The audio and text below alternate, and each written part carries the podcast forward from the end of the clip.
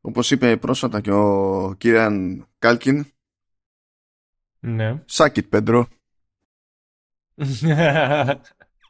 Αλλά για ποιο λόγο το ξεκίνας έτσι; Ε, γιατί δεν ξέρω πώς σου φάνηκε, πώς σου μπήκε σήμερα το 2024, δεν ξέρω. Πώς αισθάνεσαι ότι μπήκε στον κόσμο το 2024.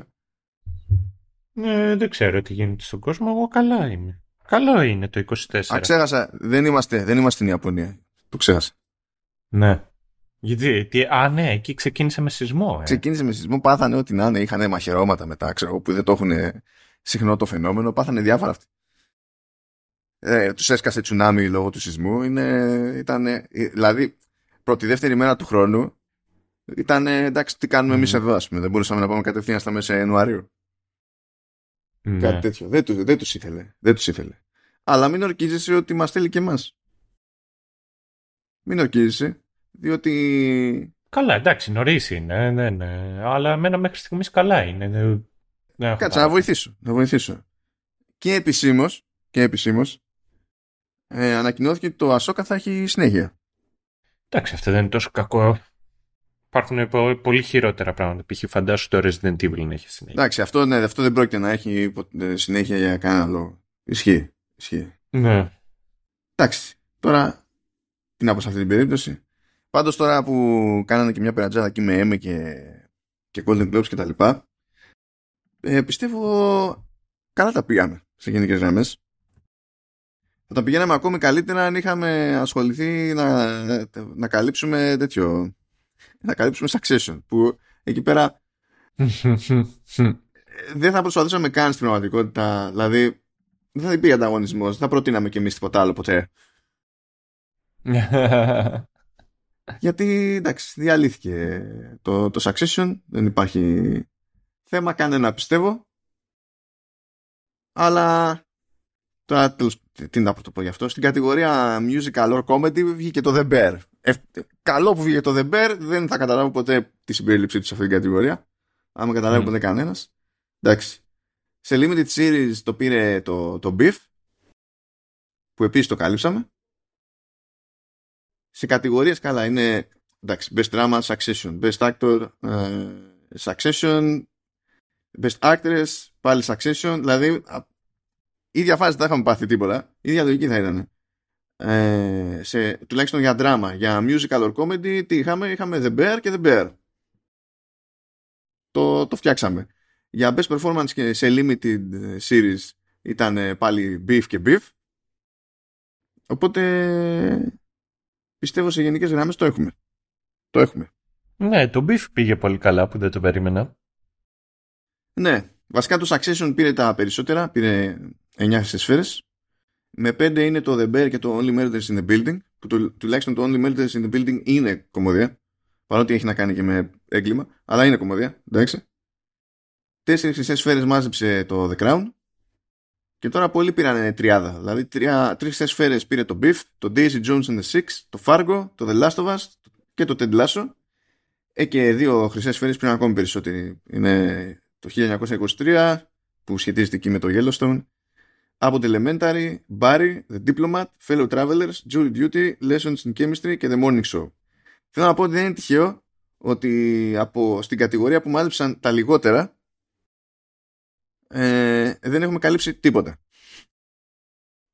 Γιατί έχουμε φροντίσει να μην έχουμε φοβερές τρύπες σε αυτούς που πήραν τα πολλά. Βέβαια, βέβαια, έχω να πω ότι τώρα με καθυστέρηση είδα την τρίτη σεζόν του The Morning Show και το The Morning Show στο Apple TV Plus εξακολουθεί και είναι πολύ καλή σειρά.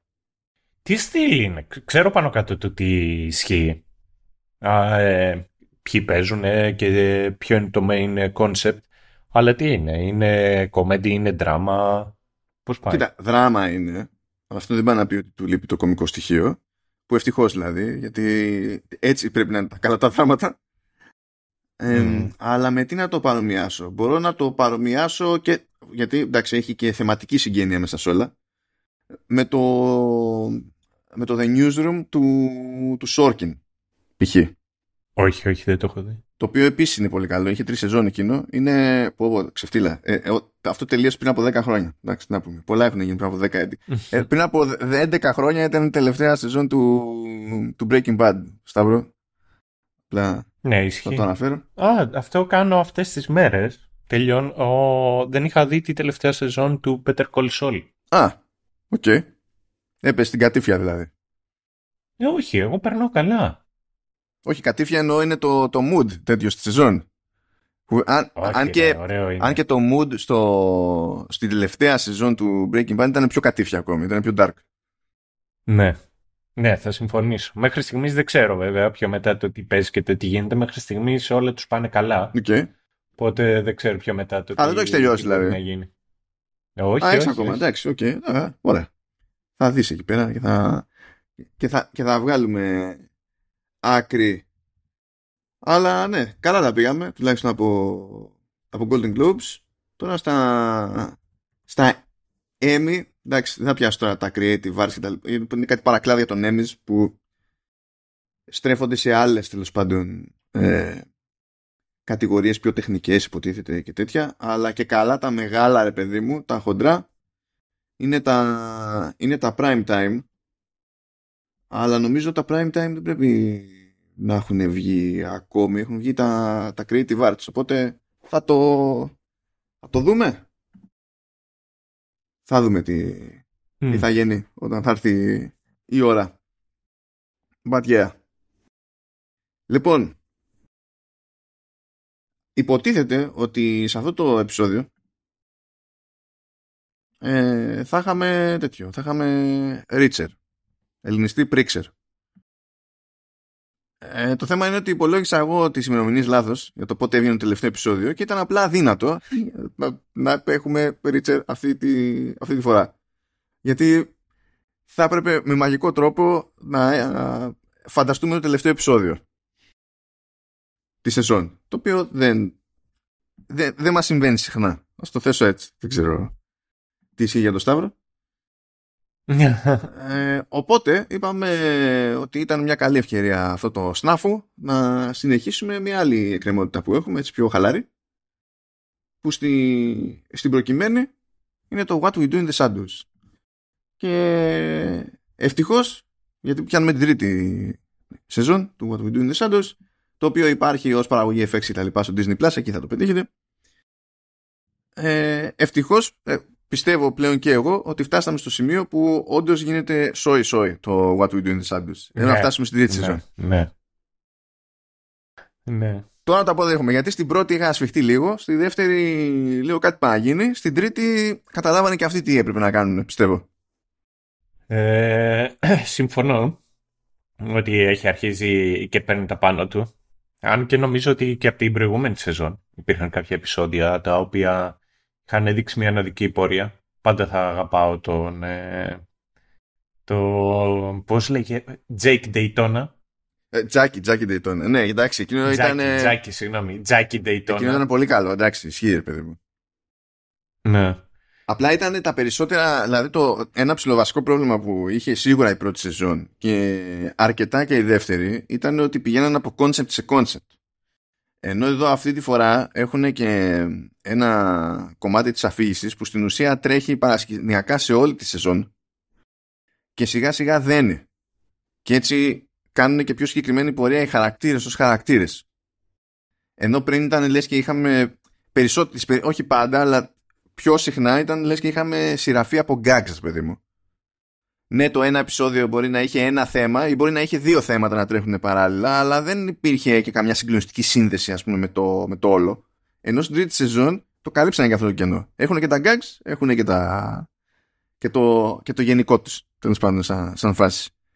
Οπότε, στην ουσία, εντάξει, να πω ότι έκοψα δρόμο και ότι έφτασα, φτάσαμε με τη μία στη, στη γενική εντύπωση. Ε, εγώ θα πω ότι συμπάθησα περισσότερα από τις προηγούμενες δύο τρίτη σεζόν. Ελπίζω να, έχουν, να θεωρούν, γιατί τώρα έχει βγει η τέταρτη και η πέμπτη, έχει ανακοινωθεί και η έκτη και η έκτη θα είναι τελευταία. Ελπίζω τετάρτο πέμπτη που δεν τις έχω δει ακόμη, αλλά ο Σταύρος τις έχεις δει, τις έχει δει να, ε, ε, να, θυμ, να θυμούνταν όταν έπρεπε τι πήγε καλά στην τρίτη. Μην έχουμε κανένα πισωγύρισμα. Αυτό δεν το ξέρω εγώ. Δεν τα έχω δει.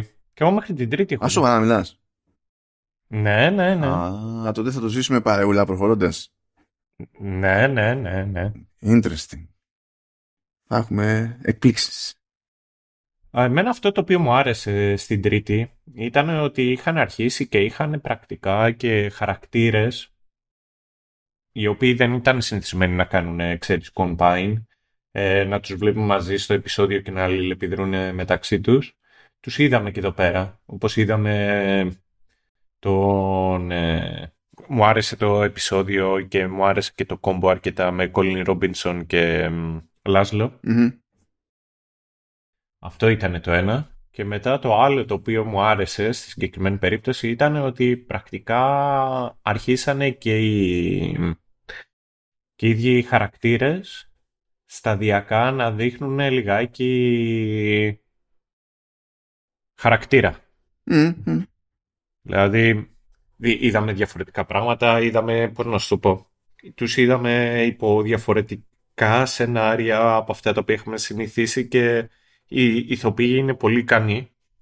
Οπότε ήταν πολύ ενδιαφέρον να βλέπεις, ξέρεις, και ένα διαφορετικό εύρος και τον κάθε έναν από αυτούς τους χαρακτήρες.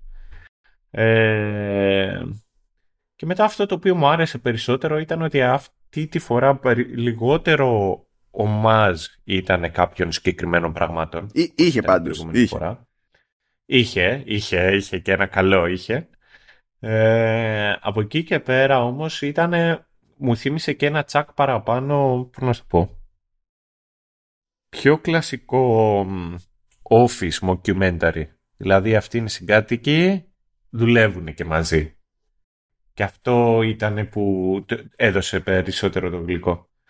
Αλλά και αυτό, άμα, πώς να το πω, παιδιά, άμα φτάσατε μέχρι τη, είδατε τις πρώτες δύο σεζόν, ε, όπως είπε και ο Μάνος, η σειρά βελτιώνεται στην τρίτη, οπότε αξίζει.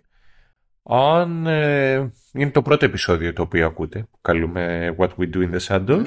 Καλά, θα έχουμε τέτοιο. Θα προφανώς σημειώσει θα έχω και για τις δύο σεζόν τις προηγούμενες που έχουμε καλύψει, άμα είναι να ρεφάρετε.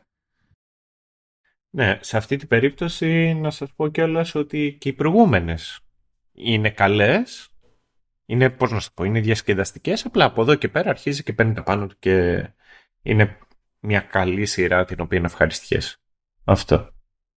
Ε, εγώ μία ερω... δεν ξέρω αν θέλεις να προσθέσεις κάτι, εγώ θέλω να σε ρωτήσω κάτι. Είδα μια οργή στα social media από πλευρά σου για τη τρίτη σεζόν του What We Do in the Shadows. Ναι, όχι για τη τρίτη σεζόν. Ναι, ναι. Όχι, δεν μου φταίει η σεζόν. Ναι. Μου φταίει αυτός που ανέλαβε τη, τη μετάφραση. Ε, έχουμε περάσει από φάση που έλεγα νομίζω για τη, για τη δεύτερη σεζόν του The Wheel of Time ότι ήταν από τις χειρότερες μεταφράσεις που έχω δει ποτέ και δυστυχώς δεν χρειάστηκε να περάσει πολύς καιρός για να πετύχω ένα χειρότερο παράδειγμα. Δεν ήμουν ευχαριστημένος με τις μεταφράσεις ούτε στις προηγούμενες δύο σεζόν του What We Do in the Shadows και έλεγα ότι και είναι αστεία και χαλάνε ύφος. Αλλά εδώ κάνανε πρωταθλητισμό. Μιλάμε για άθλια. Άθλια πράγματα. Τελείως. Όχι απλά έκαιγαν αστεία. Άλλαζαν και πλήρως το νόημα. Και ναι. σαν να μην έφτανε αυτό, όποιος το έχει αναλάβει, γι' αυτό είχα μια θεωρία ότι. Ή, ή, δηλαδή είναι πραγματικά άχρηστος, ξέρω εγώ, ή δεν ήξερε τι μετέφραζε, ήταν 70 plus σε, σε ηλικία. Διότι όπου έπεφτε μπινελίκι, έψαχνε τρόπο να κάνει τη μετάφραση να μην έχει μπινελίκι. Σε τέτοια σειρά που απευθύνεται σε ενήλικες. Μπορεί να είναι πουριτανός. Ε, εν τω μεταξύ, αν δεν κάνω λάθος, η τρίτη σεζόν, τα, α, ειδικά, θυμάμαι στην αρχή, έχει περισσότερο βρυσίδι από ό,τι έχει ρε παιδί μου, ξέρω εγώ, οι πρώτες δύο σεζόν μαζί. Και όχι μόνο αυτό, έχει και ορθογραφικά μέσα. Δηλαδή λες να κάνεις βλακίες από άποψη, έχουμε διάσταση αισθητικής και απόψεων. Ε, όχι ναι. και ορθογραφικά, ρε φίλε. Ναι, η αλήθεια είναι πώ το κατάφερε ο παιχτάρι. Δηλαδή πηγαίνεις και μου γράφεις οι καμπάνες της κολάσεως το άρθρο ΙΤΑ. Οι, οι καμπάνες με ΙΤΑ. Πας και μου γράφεις. Ε, πρέπει να είναι ακριβής με ΙΤΑ επειδή είναι ενικός και γράφεις ακριβής με ΕΙ.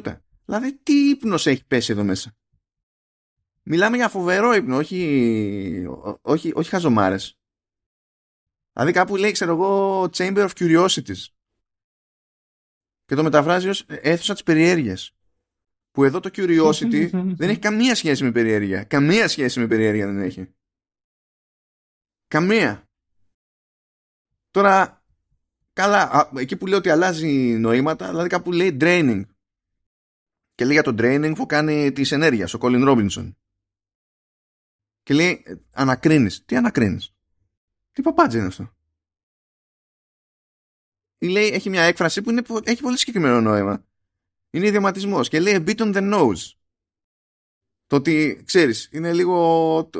Ναι, ναι, είναι ότι είναι του Ναι, ναι, ναι, ότι εντάξει, ξέρω εγώ, ότι κάτω λίγο πιο διακριτικά, βέβαια, οτιδήποτε. Και λέει, είναι πολύ κοινή. Δεν καταλαβαίνει τίποτα.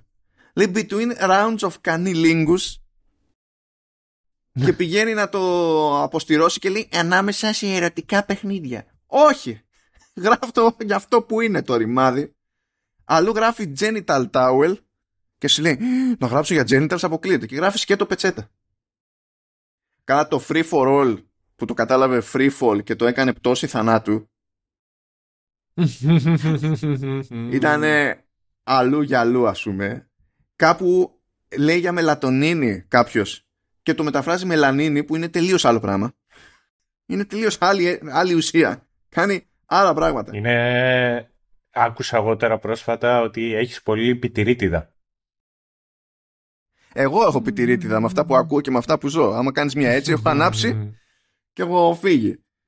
Ε, αλλού λέει σε κάποια φάση ο Νάντορ I think I really beefed this one. Που είναι αργό ρε παιδί μου, έτσι. Και στην ουσία θέλει να σου πει ότι τα σκάτωσα. Και στη μετάφραση λέει αλλά νομίζω ότι τα κατάφερα. Δηλαδή λες δεν κατάλαβες Χριστό. Δεν κατάλαβες Χριστό.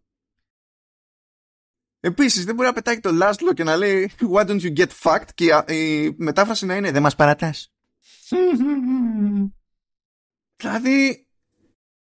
Δεν το συζητάμε. Λοιπόν, σε, κάποια φάση, σε κάποιες φάσεις η, η Νάτζια πετάει ελληνικά. Με σάπια προφορά, αλλά πετάει ελληνικά. Ναι. Παναζία μου. Ναι, ναι, ναι, ναι. Τώρα το έχει αλλάξει, δεν είναι Παναζία, είναι Μπάναϊαμ.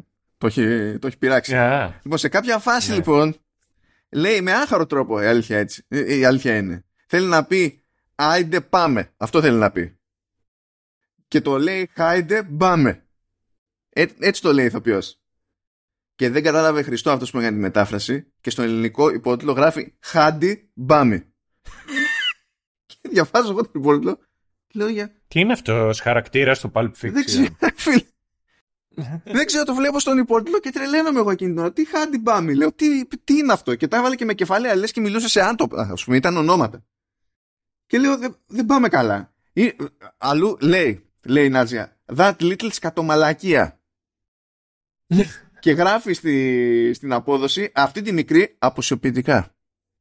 Και άρχισε σε αυτό το σημείο, όπου έχει μπινελίκια σε άλλες ατάκες ή σε πράγματα που είναι ελληνικά και για κάποιο λόγο δεν έχει πάρει χαμπάρι ε, να βάζει αποσωπητικά. Αλλού δηλαδή πετάγεται ή, ή, ίδιος χαρακτήρας. Η, η, Νάζια. Μάνα μου, μάτια μου, where are you; Μετάφραση αποσιοποιητικά, που είσαι; Μα αυτό μήπως ήταν work in progress και κάποιος το πέταξε production; Ε, δεν ξέρω. Δεν ξέρω. Λέει, λέει ποιος λέει, νομίζω καλά αυτή η ατάκα τώρα και κατά πάσα πιθανότητα αυτό θα το λέει ο Λάσλο. Λέει limp as a finger. Μετάφραση χαλάστηκα. δηλαδή, δεν, δεν μπορεί το νόημα να είναι μου έπεσε και στην άλλη χαλάστηκα. Αλλού λέει άλλη Άντζελέ μου. Και μετά, στη μετάφραση λέει το παίρνει πάλι για όνομα και στη μετάφραση το λέει Ατζέλη μου με κεφαλαίο. Το I'm not indulging που λέει κάποιος μια παπάντζα και εννοεί ο άλλος να λέει I'm not indulging him σημαίνει ότι δεν θα, του, δεν θα πάω με τα νερά του, δεν θα του κάνω το χατήρι. Μετάφραση. Δεν επιδίδομαι. Σε τι, κανείς δεν ξέρει. Δεν επιδίδομαι, λέει η μετάφραση. Λέω ελάχιστη απόστολη. Αυτό τι, τι μπορεί να ήταν. Τι μπορεί να ήταν. Βίσμα. Ναι, και το πήρε. Δηλαδή, τι φαντάστηκε. Τι φαντάστηκε και είπε το indulging ότι δεν επιδίδομαι. Ρε, εδώ λέει has a rocking body. Που σημαίνει ότι έχει γάμο τα σώματα. Και η μετάφραση είναι σώμα που λυκνίζεται. Έπιασε το, το rock ως τελείως άλλη έννοια. Έχει σώμα. Ποιος λέει έχει σώμα που λυκνίζεται; ένα σώμα ή λυκνίζεται ή δεν λυκνίζεται. Δεν υπάρχουν αυτοί που έχουν σώμα που λυκνίζεται και αυτοί με το σώμα που δεν λυκνίζεται και είναι χαρακτηριστικό ανθρώπου αν λυκνίζεται ή όχι. Accession Day ναι. που λέει για την περίπτωση που πήρε αξίωμα όταν ήταν ακόμα αθνητός ο Νάντορ ας πούμε και έγινε αντιβασιλιάς, δεν θυμάμαι τι διάλογο. Ε, και λέγεται Accession Day. Και στην ουσία η σωστή απόδοση είναι φυσικά η, είναι η μέρα της στέψης. Σαν νόημα. Μπορεί το πρωτότυπο να μην λέει coronation, αλλά στα ελληνικά αυτό θα, θα βγει. Ακόμα και αν θες να το πας να πεις τέλος πάντων επειδή δεν λέει coronation, μην το πω στέψη. Μπορείς να το μπορείς να πεις ενθρόνηση, μπορείς να πεις ανάδειξης, μπορείς να πεις να το πας μεσολαμίας. Υπάρχει. Και λέει ημέρα ένταξης. Λέει ο άλλος έγινα Supreme Viceroy of whatever και σου λέει Α, ημέρα ένταξης. Ε, ενετάχθη ο Νάντορ στον θρόνο. Ενετάχθη. Κάποιος τον σήκωσε, φαντάζομαι με, με τέτοιο, με, με Κλάρκ, και πήγε τον ακούμπησε. τον παράτησε πάνω στο, στο, στον θρόνο και το, και το αξίωμα. Λέει ο Colin Robinson σε κάποια φάση It's taken me a while to get my scent on everything.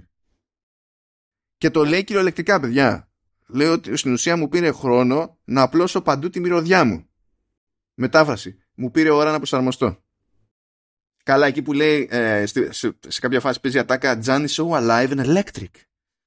Και στη μετάφραση είναι η Jan είναι τόσο δυνατή και ενδιαφέρον με όμικρον.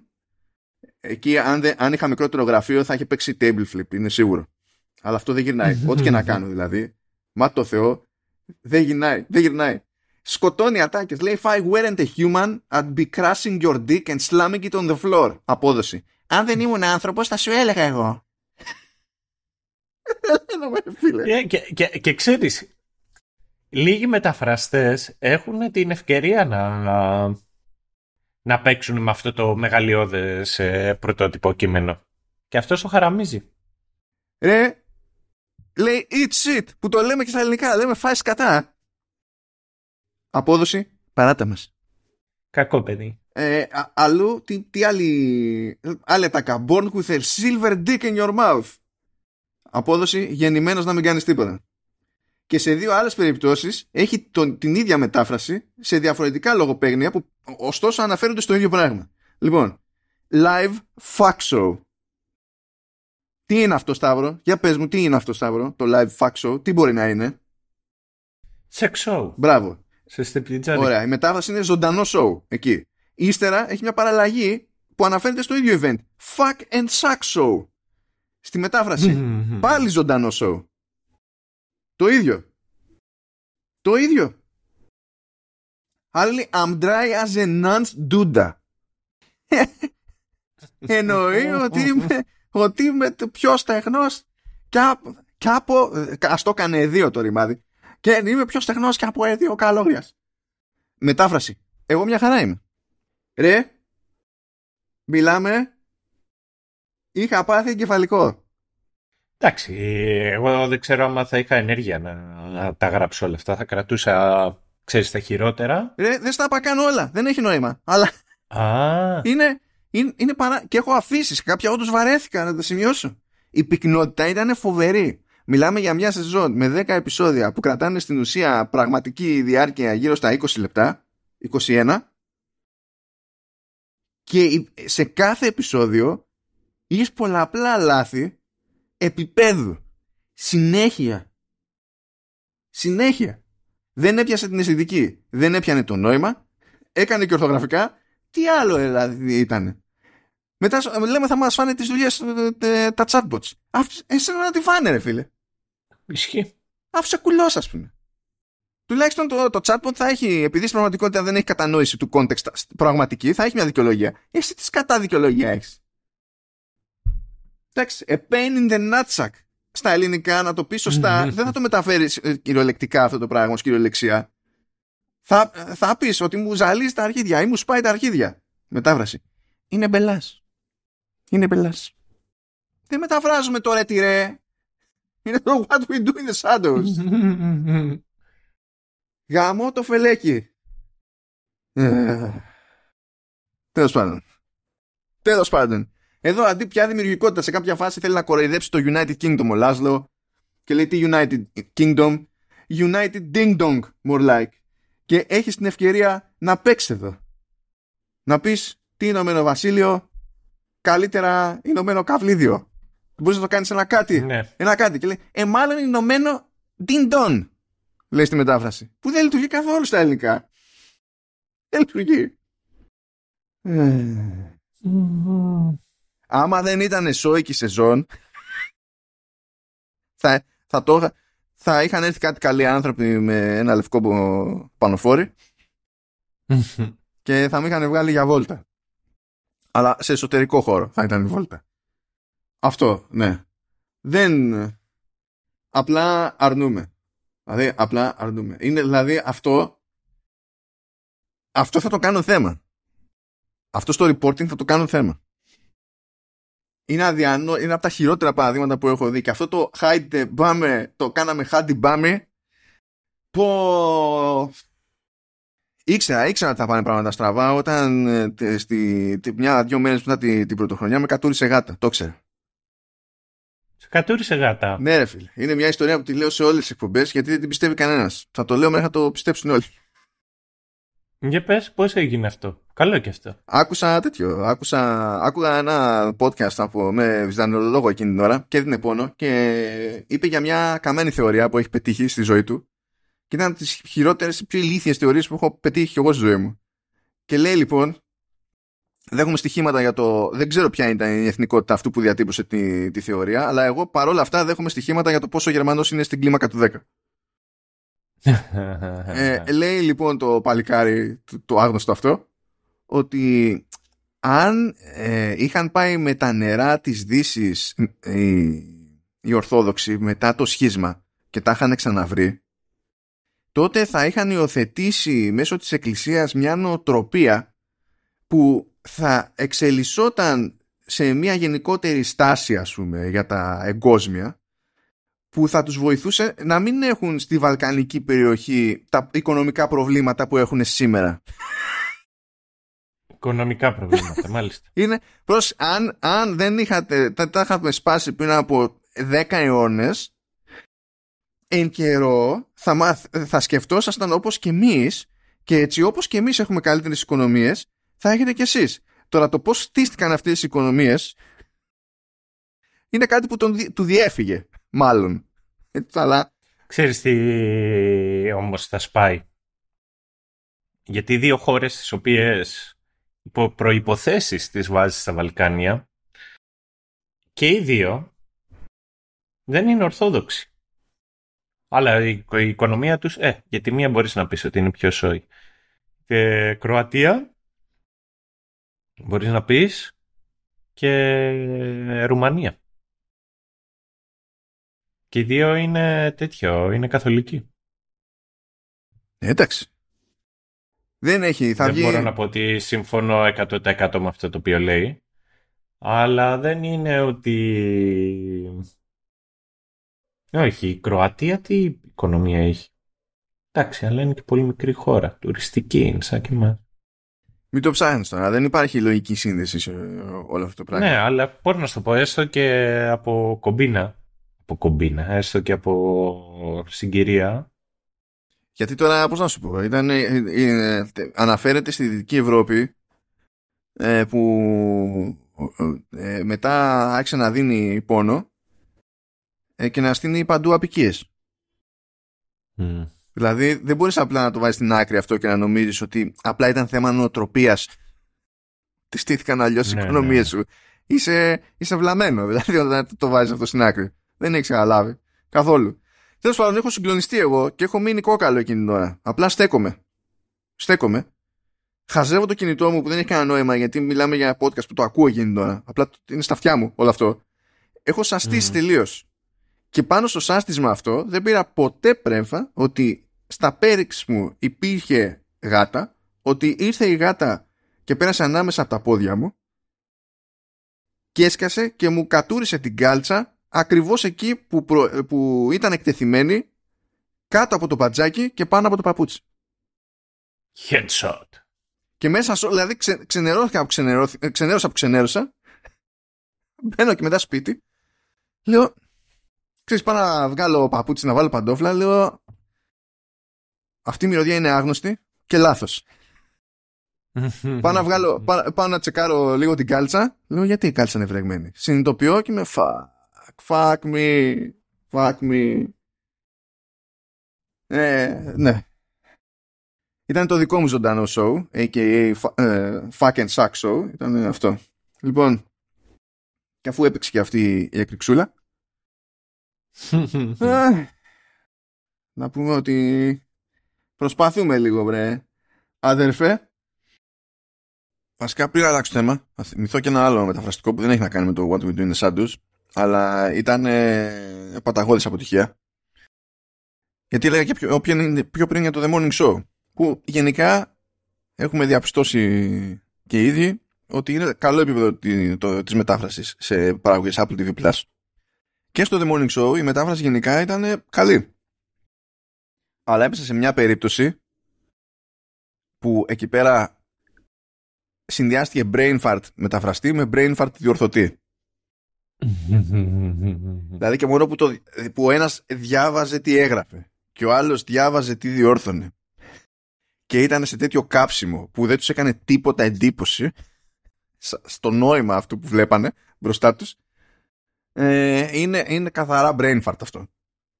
Ότι τέλος πάντων έχει μια αναφορά στο, στον εορτασμό τη, του, της ημέρας νίκης, της νίκης Σοβιετικής Ένωσης τέλος πάντων επί των Ναζί, στο δεύτερο παγκόσμιο, γιατί κάνανε στο The Morning Show κάποιο ρεπορτάζ σχετικά ξέρεις, με την εισβολή στην Ουκρανία κτλ. Ήταν εκεί τώρα. Στο πλαίσιο του δελτίου δεν ήταν και διάλογος διάλογος. Και λέει τέλος πάντων, bla bla, celebrating Victory Day uh, and the Soviet Union's win. Uh, uh, win or... Όχι, πώς το έλεγε. Uh, μπορεί να λέγει win, μπορεί να λέγει victory, δεν θυμάμαι. Um, or prevailing κάτι something. Of Nazi Germany. Και δεν έπιασε εκεί πέρα το πράγμα και έγραψε ότι ε, ο, ο Πούτιν γιορτάζει τη νίκη της ναζιστικής Γερμανίας επί της Σοβιετικής Ένωσης. και λέω ρε φίλε δεν έχει καν σημασία το μεταφραστικό, το διαδικαστικό εκείνη την ώρα. Δεν σου θυμίζει κάτι, αυτό δεν σου φαίνεται λίγο off αυτό που γνωρίζεις ότι δεν μπορεί να το λένε στα αλήθεια αυτό που, που κατέληξες να γράφεις εκεί πέρα. Και ήταν, ναι, ναι, ήταν μια κουλή στιγμή στο The Morning Show, στη μετάφραση του The Morning Show και λέω τι έπαθα. Στην αρχή νόμιζα ότι εγώ διάβασα λάθος. Γιατί λέω δεν μπορεί. Αποκλείεται. Εγώ έχω το πρόβλημα. Αλλά δεν είχα εγώ το πρόβλημα. Φαντάζομαι όταν τέτοιο πλάκα πλάκα μπορώ επειδή έχει PR να... και το Apple TV Plus έχει PR αλλά υπάρχει και συγκεκριμένο PR contact ανά show. Θα είναι πολύ αστείο το email που, που μπορώ να στείλω στην Apple γι' αυτό. Τα διαβάζεις κανένα. Ναι, με. Γιατί τι γίνεται σε ό,τι έχει να κάνει με προϊόντικό Apple και τέτοια, ρε παιδί μου, κάτι ξέρεις που βρίσκεις στο ράφι. Ασχολείσαι με τοπικό PR. Αλλά το τοπικό PR δεν αγγίζει υπηρεσίες και για υπηρεσίες μιλάς απευθείας με τους έξω. Δηλαδή, έχω ρωτήσει τους έξω και μου έχουν πει έξω ναι σε εμάς. Πρώτα απ' όλα και, εγώ, και μόνο που τους ρώτησα και οι έξω μου απάντησαν για να πούνε οτιδήποτε, εγώ είχα ε, συγκλονιστεί. Γιατί θεωρούσα αυτονόητο ότι θα πούνε τι είναι αυτό το παιδί εδώ, delete. Δηλαδή, best I can do είναι rule στο email για να γίνεται αυτόματα delete κάθε φορά που έρχεται κάτι από αυτή τη διεύθυνση. Απαντήσανε. Και είχα, είχα τρελαθεί και λέει ναι, για οτιδήποτε έχει να κάνει με services εδώ πέρα. Οπότε κάθε τι που καλύπτουμε από Apple TV Plus πηγαίνει σε συγκεκριμένο Apple Contact, παιδί μου, και το ίδιο ισχύει για πράγματα που καλύπτουμε από Apple Arcade που είναι games ε, στο, στο Command OS γιατί και αυτά πιάνονται για services, παιδί μου. Ξέρεις τέτοια. Ναι. Anyway. Πάνε αυτά τα παρασκηνιακά και θα μπούμε με τη μία στο ψητό γιατί είναι αδύνατο να πούμε τι παίζει χοντρικά στο πρώτο επεισόδιο χωρίς να μπλέξουμε κατευθείαν με spoiler. Και τα αγνοώντας το σε τι φάση έμειναν τα πράγματα εκεί λίγο στον αέρα στη δεύτερη σεζόν. Γιατί η δεύτερη σεζόν έκλεισε στην ουσία με την άνθηση του Γκυγέρμο στον Vampire Hunter που γνωρίζουμε και αγαπάμε και διέλυσε στην ουσία το τοπικό βαμπυρικό συμβούλιο και, και τα μέλη του και εντάξει κομπλέ. Δεν έμεινε κολυμπηθρόξυλο και το ερώτημα ήταν φυσικά τι θα γίνει. Δηλαδή τώρα ποιος θα την πληρώσει όλη αυτή την ιστορία; Είναι δυνατόν να μην την πληρώσει κανένας; Δεν μπορεί. Κάποιος θα την πληρώσει. Ναι. Ε. Και είμαστε στη φάση που ξεκινάει το, δηλαδή η πρώτη σεζόν και βλέπουμε ότι τα βαμπυρόνια και τα δικά μας, τα γνωστά, τον έχουν χώσει σε ένα κλουβί. Δεν έχουν πάρει χαμπάρι βέβαια ότι εκείνος μπαινοβγαίνει από το κλουβί, γιατί τα βαμπυρόνια τα δικά μας είναι και στόκοι. Και έχουν φάει ένα μήνα, ξέρω εγώ, να προσπαθούν να αποφασίσουν τι να κάνουν με την πάρτη του. Και δεν οδηγεί πουθενά η συζήτησή τους ποτέ, ας πούμε, διότι δεν το έχουν έτσι κι αλλιώς να παίρνουν αποφάσεις και, και τα λοιπά. Τώρα εδώ δεν έχει να κάνει με πλοκή, αλλά έχω σημειώσει μια τάκα. Γιατί δεν ήθελα να, να την αφήσω στην άκρη. Ο Κόλιν Ρόμπινσον έχει διάφορες αειδιαστικέ ιδέες. Και σου λέει να τον έχουμε κατά νου, με υδραπετεύσει και τα λοιπά και να δούμε αν ε, προσπαθεί να στείλει με κάποιο ύποπτο τρόπο μηνύματα και να επικοινωνήσει με κάποιον απ' έξω. Και λέει θα ψάχνω εγώ τα σκατά του για να δω αν προσπαθεί να περάσει μηνύματα από εκεί. το οποίο είναι ηλίθεια από μόνο του. Αλλά ολοκληρώνεται αυτή η γελιότητα όταν πετάγεται ο Λάσλο και λέει Scut away, Colin Robinson. Scut away. Θεούλης, θεούλης ο Λάσλος. Uh, τέλος πάντων, ε, τους βρίσκουν από το Διεθνές, λέει, Βαπυρικό Συμβούλιο. Και λέει, ναι, γεια σας. Είναι χεσμένοι αυτοί, πάνω τους τελείως. Λέει, κοιτάξτε να δείτε, ε, παίρνετε προαγωγή ε, και δεν θα αναλάβετε απλά το τοπικό. Θα αν, αναλάβετε, λέει, τη διοίκηση του Βαμπυρικού Συμβουλίου που κουμαντάρει την ανατολική ακτή των Ηνωμένων Πολιτειών. Και είναι όλοι ενθουσιασμένοι εκτό από τον Λάσλο. Fuck me, κατευθείαν ξέρω εγώ. Όχι ευθύνες, όχι δουλειά και τέτοια. Τέλος πάντων, με τα πολλά σου, σου λένε εντάξει, έτσι την γλιτώνει και ο, και ο Γκυγέρμο, αλλά πρέπει να φροντίσουμε γιατί έχουμε χωνέψει τώρα ότι ο τύπος το έχει για πλάκα να, να σκοτώνει βάπυρ, άμα το πάρει απόφαση. Θα τον υπνοτήσουμε λέει και οι τέσσερις ταυτόχρονα, ε, ώστε ε, να του είναι αδύνατο να μας επιτεθεί και θα τον αναβαθμίσουμε. Από οικείο θα τον κάνουμε και καλά σωματοφύλακα. Τώρα με το που λέει θα τον υπνοτήσουμε και οι τέσσερις ταυτόχρονα, αυτό πρέπει να σας ζορίζει λίγο, διότι αν θυμάστε στην προηγούμενη σεζόν πήγανε και υπνώτισαν ει διπλούν ένα και έγινε το μυαλό πουρές. Οπότε πάνε για four way εδώ πέρα. Το θέμα είναι ότι εξηγείς στους θεατές ο Γκίγερμο ότι έχει πάρει από καιρό χαμπάρι ότι σε αυτόν δεν πιάνει ύπνωση καθόλου. δεν πιάνει μάλλον ο υπνοτισμός καθόλου. Ε, οπότε είναι, είναι safe. Αλλά πρέπει να το παίξει ότι πιάνει και το κάνει λίγο εκεί κάτι θεατρινισμούς και πετάγεται ο Κόλιν για το χαβαλέ και τον υπνοτίζει και εκείνος και του λέει ότι κάθε φορά που ε, θα, του, θα, θα λέω το όνομά του θα πρέπει να απαντάει πρώτα με μιαου.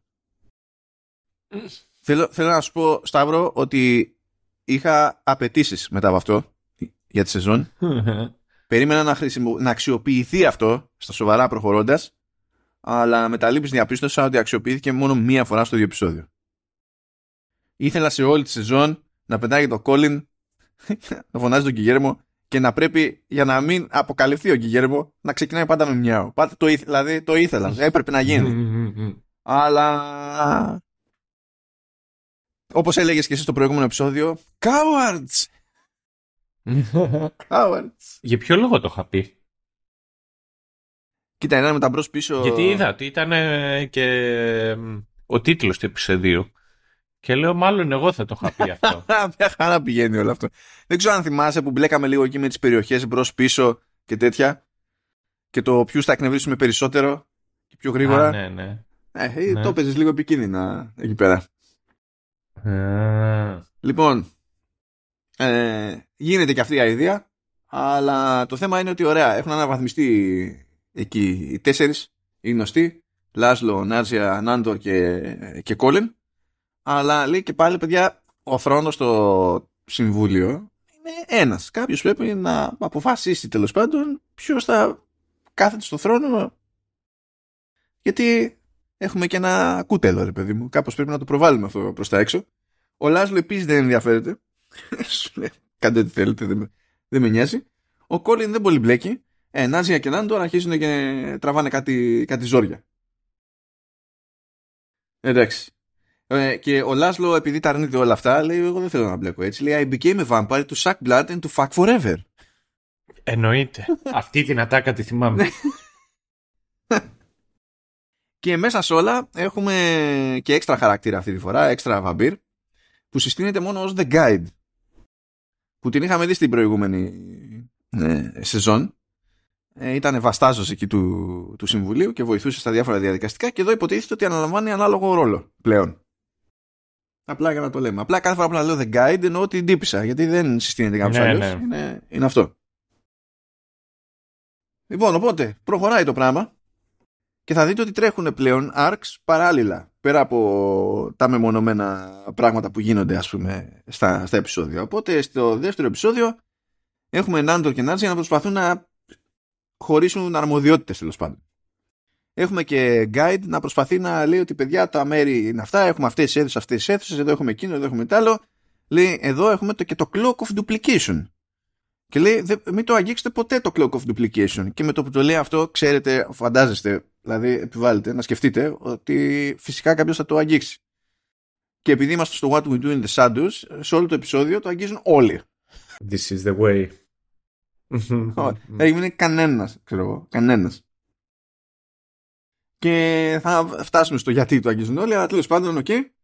Ε, ο Γκιγιέρμο λέει πρέπει να μείνει σε διαφορετικό δωμάτιο γιατί είναι άνθρωπος λέει δεν γίνεται να είναι λέει μαζί μας εκτός λέει ε, αν τον κάνετε και αυτόν βαμπύρ άλλο που δεν θέλει ο Γκυγέρμο ως γνωστόν λέει ναι pretty please pretty please pretty please όλοι, όλοι αρνούνται και ξέρουν από τη ζωή του τι να κάνει εκεί πέρα τέλος πάντων ξεκινάει επίσης μια αναζήτηση προσωπική ο Κόλιν γιατί λέει ρε γαμώτο εγώ είμαι energy vampire δεν είμαι κλασικό λέει βαμπύρ αλλά δεν έχω ιδέα για, το, για την προέλευση του συναφιού μου, ρε παιδί μου. Τι παίζει. Και επειδή εδώ έχουμε υποτίθεται τροφαντή βιβλιοθήκη με, για τα θέματα αυτά, να ψάξω, ξέρω εγώ, κάπως ή τέλος πάντων κάτι. κάτι. Βασανίζομαι λίγο να μάθω περισσότερα για την παρτάρα μου. Αυτό είναι το ένα που τρέχει. Το άλλο που είναι πιο πολύ του επεισοδίου είναι ότι ο, ο Νάντορ ε, γουστάρει μια τύπησα που λέγεται Meg και δουλεύει υποδοχή στην νυχτερινή βάρδια στο γυμναστήριο Massive Fitness. Και επειδή ο Νάντο δεν την παλεύει να πάει να της την πέσει, λέει στο Λάσλο και καλά που είναι ο γόης της παρέας, πάρε το, το clock of duplication για να πάρεις τη μορφή μου και πήγαινε εκεί να της την πέσεις, ρίχτηση, αγίνευσέ τη και όταν ξεμπερδέψεις, πες μου και θα πάω εγώ μετά να κάνω το κονέ. Όταν ξεκινάει ένας κύκλος, δηλαδή κάνει την απόπειρα ο Λάσλο, τα κάνει σκατά. Κάνει την απόπειρα ο Κόλιν, γιατί έρχεται η ανάθεση μετά από το Λάσλο. Και μου αρέσει που το πρώτο ε, συμπέρασμα του Λάσλο, επειδή δεν κατάφερε να τη ρίξει, ήταν ότι she's obviously not into men. Δηλαδή, άμα, άμα δεν την έριξα εγώ, τότε προφανώς δεν γουστάρει τους άντρες. Τα κάνει μαντάρα και, και ο Κόλιν, μέχρι και ο Γκίσμο, ο Γκιγέρμο, παιδιά, παίρνει το, το cloak Χρησιμοποίησες στο... και το όνομά του, το, το χαϊδευτικό του. Ε, ναι, ναι. Έτσι τον φωνάζει ο Λάζλο. Έτσι, ναι, ναι. ναι. Είναι... Με έτσι, έτσι με βόλευε τώρα και σημειώσεις από το να γράφω κάθε φορά και γέρμα που ήταν πιο από γκίσμο. ε, ε, αλλά επειδή ο γκίσμο είναι τέρμα beta mail, ε, δεν ήταν άξιος να κάνει πέσιμο, φαινόταν γλυκούλης και τα λοιπά και έδωσε την εντύπωση στη Meg ότι ο Νάντορ είναι ερωτευμένος με κάποιον από τη δουλειά. Και ότι είναι γκέι και τα λοιπά. Mm. Και τέλος πάντων δεν λειτουργεί, δεν οδηγεί για αυτό πουθενά. Στο τέλος σκάει και ο Νάντορ, κανονικά ο Νάντορ. Προσπαθεί εκεί, δεν ξέρω, ούτε αυτός δεν ξέρει τι προσπαθεί ακριβώς. Και τελικά προκύπτει ότι η Μεγ είναι όντως λεσβία. δηλαδή ο Λάσλο είχε δίκιο, απλά για το λάθος λόγο. Γιατί, γιατί, γιατί μπορούμε. Και μέσα σε όλα τσιτώνεται και με τον Άντορ γιατί λέει ότι έχει γίνει δηλώσεις τέλος πάντων και δεν παίρνεις αποφάσεις και δεν κάνεις τίποτα, ούτε μπαίνεις με ενέργεια, ξέρω εγώ, να κάνεις σαματά στο οτιδήποτε. Ε, και βλέπει, βλέπουμε τον Άντορ να είναι έτσι λίγο μαζεμένος και λέει: ε, Επειδή είμαι. Όπως το είπε και ένας καθηγητής μου στο Λύκειο, νιώθω μονάξια. Δεν ξέρω γιατί έλεγε μονάξια αντί για μοναξιά, αλλά έλεγε μονάξια. Ό,τι καταλάβετε. Δεν το κατάλαβα εγώ που ήμουν εκεί. Δηλαδή δεν το κατάλαβε κανένας άλλος στην ίδια τάξη. Αλλά ναι, έπεσε λίγο αυτό. Και ξέρεις πότε το έλεγε αυτό, Σταύρο; Όταν κάποιος μιλούσε και ξέρεις, το κλασικό θέλει να κάνει το, το, τους μαθητές να μην μιλάνε, να κάνουν ησυχία για να προχωρήσει την παράδοση. Πήγαινε, ξέρω εγώ, σε κάποιον και του έλεγε έτσι πολύ γλυκά. Λέει, παιδί μου, ε, ναι, νιώθεις μονάξια. Εμένα με κόκαλο. Προσπαθούσαμε να μην σκάσουμε, να μην διαλυθούμε στο γέλιο. Anyway, τρίτο επεισόδιο. Είπαμε, νιώθει μόνο το παιδί και στο τρίτο επεισόδιο μαθαίνουμε ότι ο Νάντορ έχει μια σχέση που είναι on and off με μια Γκέιλ. Που η Γκέιλ όμως είναι άνθρωπος κανονικά, έχουν τα παρεδώσει τους ανά τις δεκαετίες, την έχει ξεκινήσει από μικρούλα, νέα, αλλά τώρα ρε παιδί μου έχει μεγαλώσει η γυναίκα. Αλλά τέλος πάντων υποτίθεται ότι είναι εκείνη η εποχή του χρόνου που ξαναβρίσκονται και παίρνει ο καθένας τη, τη δόση του και τέτοια. Και ο Νάντορ θέλει κάτι παραπάνω από αυτό. Έχει προσπαθήσει να την προσεγγίσει και άλλη φορά. Θέλει να μείνουν μαζί. Και αν χρειαστεί να την κάνει και εκείνη βρικόλα και να είναι για πάντα μαζί. Τα ακούει αυτά ο, ο γκίσμο του ανεβαίνει πίεση. Και κάτι τέτοια. Αλλά αν τα απολυλογώ, προκύπτει σε κάποια φάση γιατί θέλει να σηκωθεί και να φύγει πολύ βιαστικά. Και λίγο ύποπτα βιαστικά από τον Νάντορ προκύπτει ότι τελικά έχει φάει κομματιά από λικάνθρωπο και είναι και εκείνη λικάνθρωπος. Οπότε φεύγουν τα δρακουλίνια τα δικά μας και πηγαίνουν στους λικανθρώπους τους οποίους πλακώνονταν στην προηγούμενη σεζόν και λέει εδώ να το συζητήσουμε ξέρω εγώ. Η Νάτζια το παίζει ιστορία, ο Νάντορ το παίζει πολύ εντάξει, θα πά... ε, να πάμε διπλωματικά, ήρεμα παιδιά, δεν υπάρχει θέμα. Και από τα πιο κουφά references που έχουν παίξει είναι ότι πέφτει η ιδέα στα σοβαρά. Όχι, δεν είναι κάτι που συμβαίνει και πρέπει να το αναγνωρίσετε εσείς. Είναι κάτι που σας το λένε και όλα σε περίπτωση δεν το αναγνωρίζετε. Να λύσουν τις διαφορές τους ε, παίζοντας kickball ε, όπως το πρώτο Twilight Εντάξει, βέβαια στο πρώτο Twilight ήταν δύο γκρουπ από βαμπύρ και παίζανε kickball δεν ήταν, και όταν τους την πέσανε οι λικάνθρωποι αλλάξανε τα ήταν αλλιώς φάση, δεν ξέρω μπερδευτήκανε λίγο εκεί πέρα με το reference αλλά δεν βαριέσαι τέλος πάντων πάνε λίγο στραβά τα πράγματα και η Νάτζια κατά λάθος σκοτώνει την Γκέιλ. Ο Νάντορ πηγαίνει κατευθείαν και δαγκώνει την Γκέιλ για να την κάνει βρικόλακα και να μπορέσει να αναστηθεί. Ανασταίνεται. Συνεχίζει να σφίγγεται ο γκίσμο, καταλαβαίνετε. Της κάνει πρώτα σιγά μου επιτόπου και του ρίχνει άκυρο. Και ξενέρα. Και το story που τρέχει παράλληλα είναι ότι βλέπουμε τον Λάσλο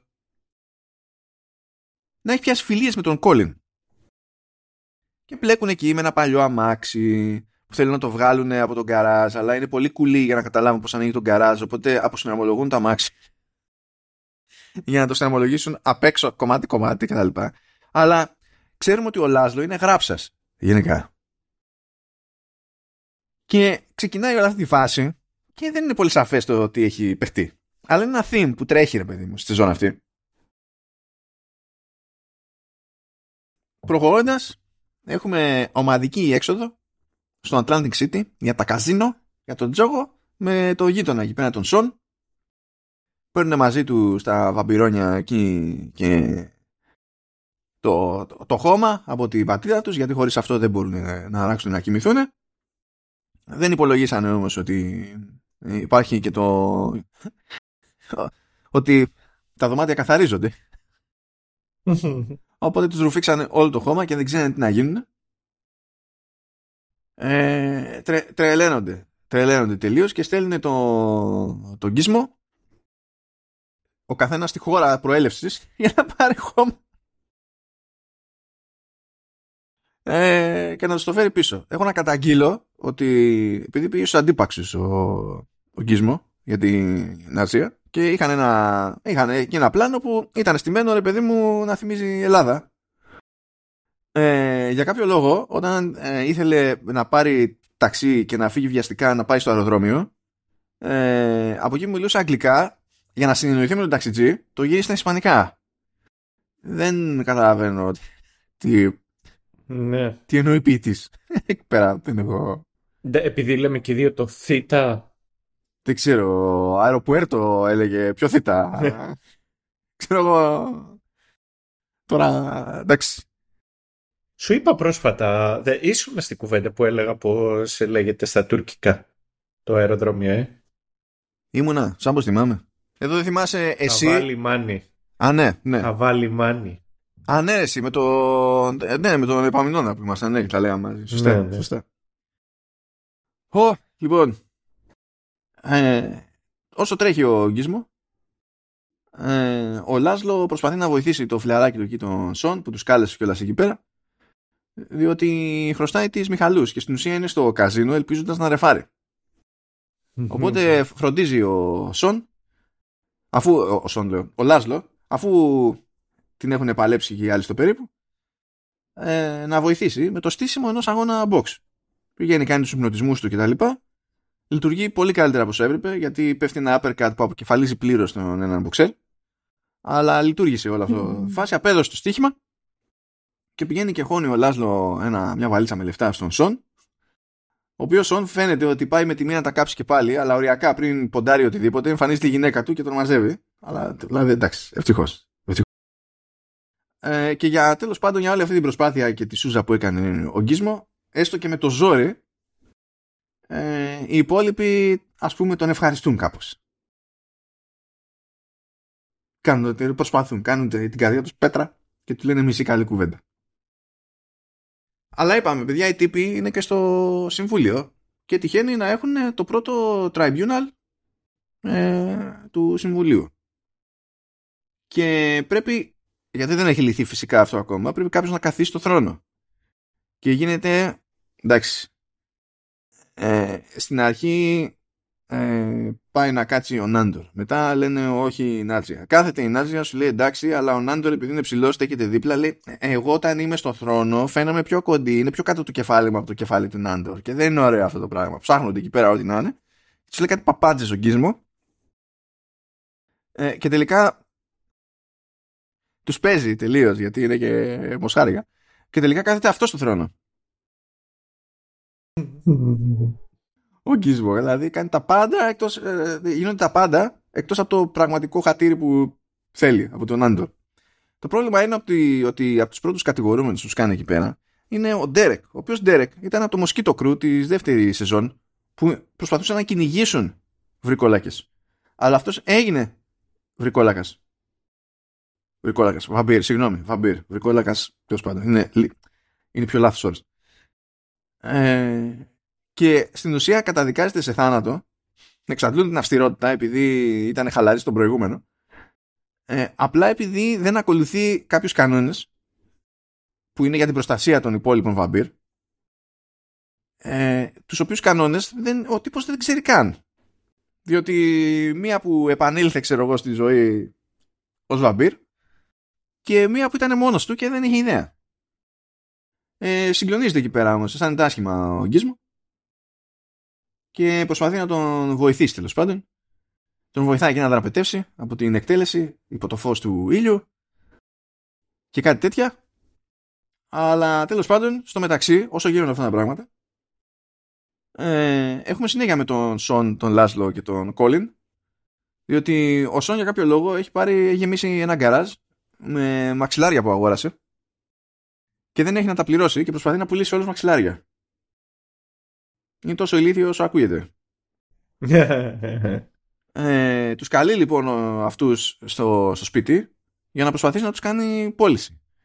Και κάπου εκεί προκύπτει ένα σπάνιο φυσικό φαινόμενο όπου με την επιμονή του ο Σον να πουλήσει μαξιλάρια, να σπρώξει μαξιλάρια καταφέρνει και ξενερώνει όλους τους υπολείπους περισσότερο από ότι τους ξενερώνει ο Κόλιν που έφερε επιτραπέζιο που κρατάει αιώνες, ενώ υποτίθεται ότι και καλά αρχικά μαζεύτηκαν για να δουν αγώνα. Και ε, ξενέρωσε μέχρι και, ο, μέχρι και ο Colin. Ο Σον, δηλαδή όπως το γράφω εδώ, Colin out Colin. Έτσι μου έμεινε αυτό, σαν, σαν φάση. Δεν μπορούν να κάνουν τίποτα πάντως, ε, οπότε για τα χρωστούμενα αυτά καταλήγει στο, σε δικαστήριο ο Λάσλο το παίζει ότι εγώ έχω εμπειρία από τέτοια, θα βοηθήσω, τα κάνεις κατά. Ο Κόλιν που ήταν σαν βοηθός εκεί δεν μπορούσε να τα ξεσκατώσει, έτσι κι αλλιώς, όχι θα προσπαθούσε κιόλας. το παίρνει πολύ προσωπικά ο Λάσλο, γίνεται τύφλα στο μεθύσι. Και έκανα τη διακοπή από την προηγούμενη υπόθεση σε αυτή την υπόθεση, διότι έτσι όπως είναι τύφλα στο μεθύσι, εμφανίζεται στο tribunal και τον χώνει ο Γκίσμο να υπερασπιστεί τον Ντέρεκ. Ο Λάσλος δεν μπορεί να μιλήσει βασικά. Ό,τι να είναι, ας πούμε. Αλλά με αυτά και με αυτά λένε κάτι εκεί, κάτι παπάντζε, τη σκαπουλάρει ο Ντέρεκ και αφήνουν ελεύθερο και το Hellhound που ήταν μέσα σε ένα κλουβί και ακούγαμε εκεί κάτι βρυχυθμούς, κάτι ιστορίες και τέτοια, αλλά με τι είναι αυτό το διάλογο ε, και βγαίνει εκεί ένα Golden Retriever από μέσα. Εκεί θα μπορούσαν να είχαν σκάσει με κανένα κόργκι, αλλά τα κόργκι είναι ακριβά. Ε, ε, εντάξει, τι να γίνει. Ε, έχει και τον budget τα όρια του. Γιατί είχαν και τα guest σε αυτή τη... Σε ένα επεισόδιο δηλαδή είχαν και δυνατά guest. Σε δύο επεισόδια. Λοιπόν, ένα από τα πράγματα που μαθαίνουν στην πρώτη ξενάγηση από guide στο, στα μέρη του Συμβουλίου είναι ότι υπάρχει ένα δωμάτιο, Παύλα Ακελή, όπου ζει ο Σάιρ. Ο Σάιρ και καλά είναι σαν να λέμε ο Αδάμ. Ναι. Ο πρώτο, το, το πρώτο βαμπύρ και από αυτό προέρχονται όλα τα υπόλοιπα. Και η λογική είναι ότι το κρατάνε... Ε, τίτλος ταινίας 80's και το πρώτο βαμπύρ. Και το πρώτο βαμπύρ, έτσι. Ε, λοιπόν, ε, τον έχουν εκεί πέρα φυλακισμένο επειδή όλα τα βαμπύρ είναι χεσμένα ότι και καλά άμα πάθει αυτό, άμα πάθει κάτι ο Σάιρ θα πεθάνουμε όλοι. Γιατί αν, και καλά άμα πεθάνει αυτός που σε έκανε βαμπύρ πας και εσύ μαζί. Και ισχύει και για τις ενδιάμεσες βαθμίδες αλλά άμα ψοφήσει αυτός τότε τσίου. Όλοι έτσι όπως είναι. Ε, το θέμα είναι ότι τα παίρνει κάπου το πλάσμα αυτό και σκάλω, σκάβει εκεί τους τοίχους και δραπετεύει. Και πλάθει ένα παραμύθι η Νάζια για να τα ρίξει τον Άντορ. Και ο Άντορ το χάφτει το παραμύθι και αισθάνεται υπεύθυνος. Είναι λοιπόν όλοι χεσμένοι ότι έτσι και πεθάνει ο Σάιρ θα πεθάνουν και αυτοί. Αλλά ο Λάσλο δεν την πιστεύει αυτή τη θεωρία. Γιατί λέει, παιδιά, μα ήταν έτσι. Εμάς λέει, μας έκανε όλους βαμπύρ ο, ο Βαρόνος και ο Βαρόνος πέθανε στην περασμένη σεζόν. Οπότε λέει αν έπαιζε αυτό θα είχαμε πεθάνει ήδη. Δεν παιδιά τσάμπα ασχολείστε. Αλλά έτσι που το συζητάνε ο Λάσλα είναι σε φάση πέθανε. Λες. Λες. Και σκάνε έξω στον κήπο που υποτίθεται τον θάψανε και τελικά ε, αρχίζουν και τον φωνάζουν και κάποια στιγμή τους απαντάει και συνειδητοποιούν ότι ζει και είναι κάτω από το χώμα και σου λέει όχι πακέτο γιατί έτσι δεν έχουν κάποια εγγύηση ότι δεν ισχύει ο άλλος τους ο φόβος. Τέλος πάντων, τον βγάζουν εκεί πέρα και πρέπει με κάποιο τρόπο να βρουν τον Σάιρ. Είναι όλοι άχρηστοι να συνεννοηθούν μεταξύ τους για τι να κάνουν και αρχίζει και τους δίνει οδηγίες ο Γιγέρμο. Ξυνίζουν εκεί πέρα, πώς τολμάς και ποιος νομίζει ότι είσαι και τα λοιπά. Λέει παιδιά, εγώ είμαι ο Vampire Hunter εδώ πέρα. Εγώ. Εντάξει. Εντάξει. Γίνεται ολόκληρη ιστορία, τον βρίσκουνε, μοιάζει λίγο με Gargoyle, ας το πούμε έτσι, νυχτεριδό Gargoyle, ένα πράγμα.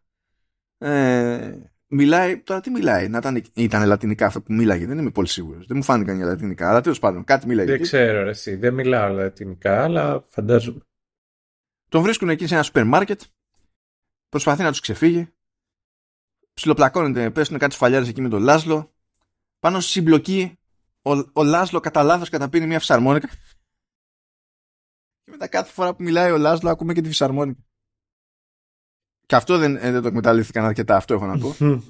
αυτό έχω να πω. Τέλος πάντων λέει πώς θα, το, θα το τραβήξουμε τον Σάιρ, θα βάλουμε λέει τον Κιγέρμο που είναι άνθρωπος, ω δόλωμα και τέτοια. Αλλά δεν του πάει καρδιά ο Νάντορ και τον τραβάει τον Κιγέρμο και λέει: Όχι, εγώ, εγώ θα μπω εδώ πέρα, γιατί εγώ φταίω για όλη αυτή την ιστορία που δεν ισχύει. Ε, εγώ θα βγάλω το φίδι από την τρύπα. Αλλά με αυτά και με αυτά προκύπτει ότι ο Βάρονος τη ξέρει τη γλώσσα του αλουνού. Και αρχίζει και το παίζει διερμηνέας. Και λέει το πλάσμα εκεί, το τέρας, ότι ε, εγώ νόμιζα ότι θέλουν να με σκοτώσουν, ξέρω εγώ. Λέει, ε, εγώ δεν θέλω να πειράξω κανέναν, απλά δεν θέλω να ξαναμπω σε εκείνο το ρημάδι του κελί. Mm.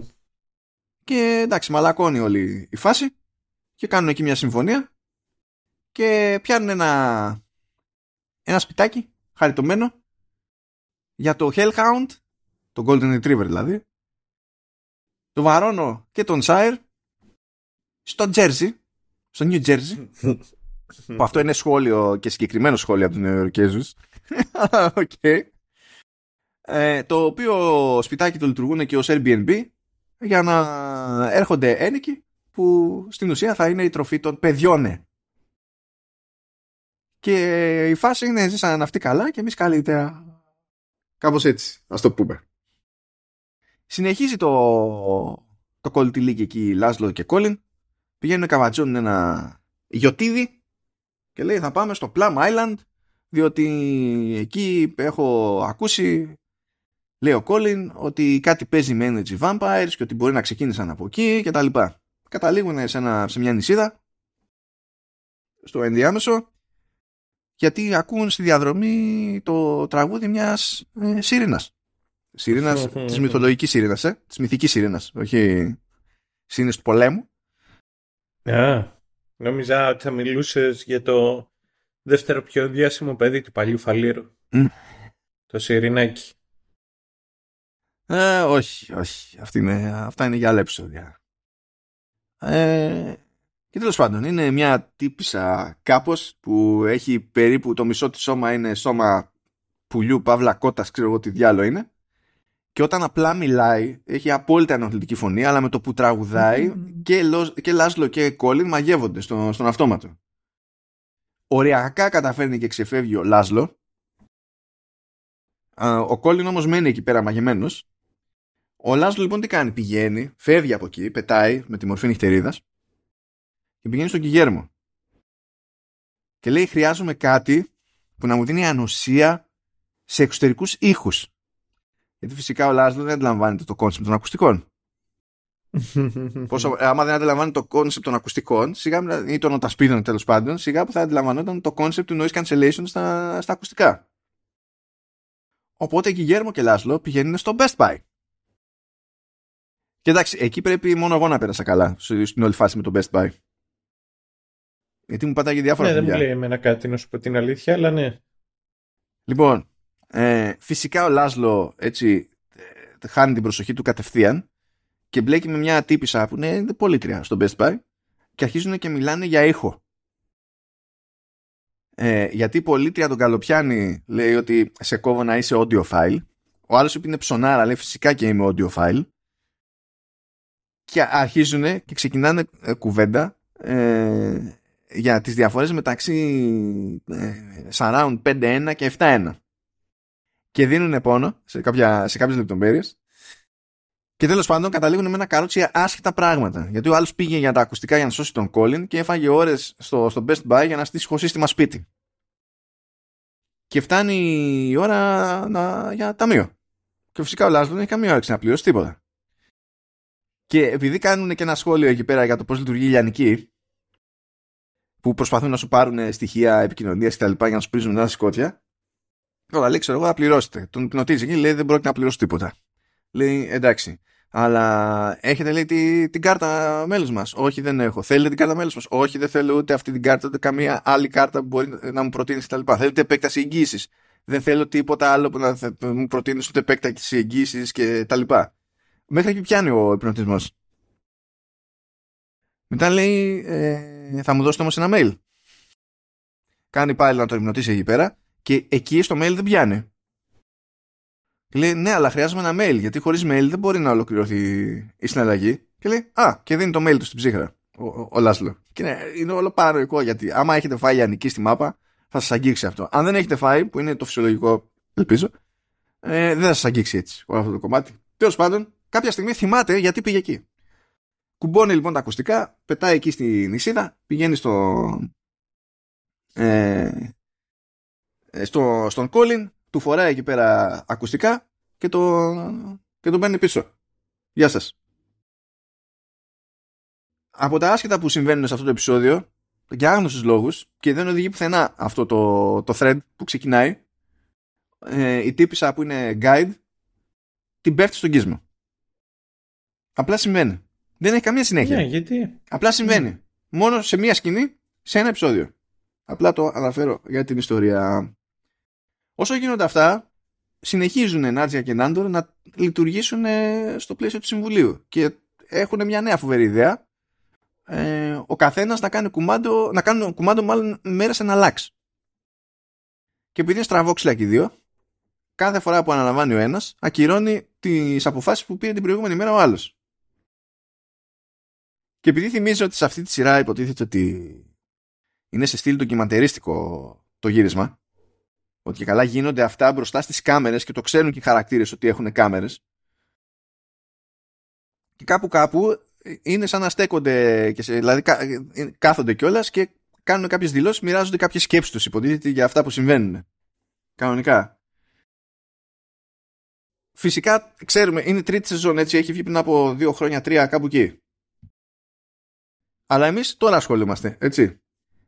Και προσπαθώντας η, η Νάτζια, νομίζω, να περιγράψει το ζύγι που έχουν βρει με, τη... με το εναλλάξ κουμάντο, ε, ήταν ο Νάντον, ο Νάντον πρέπει να το πω αυτό.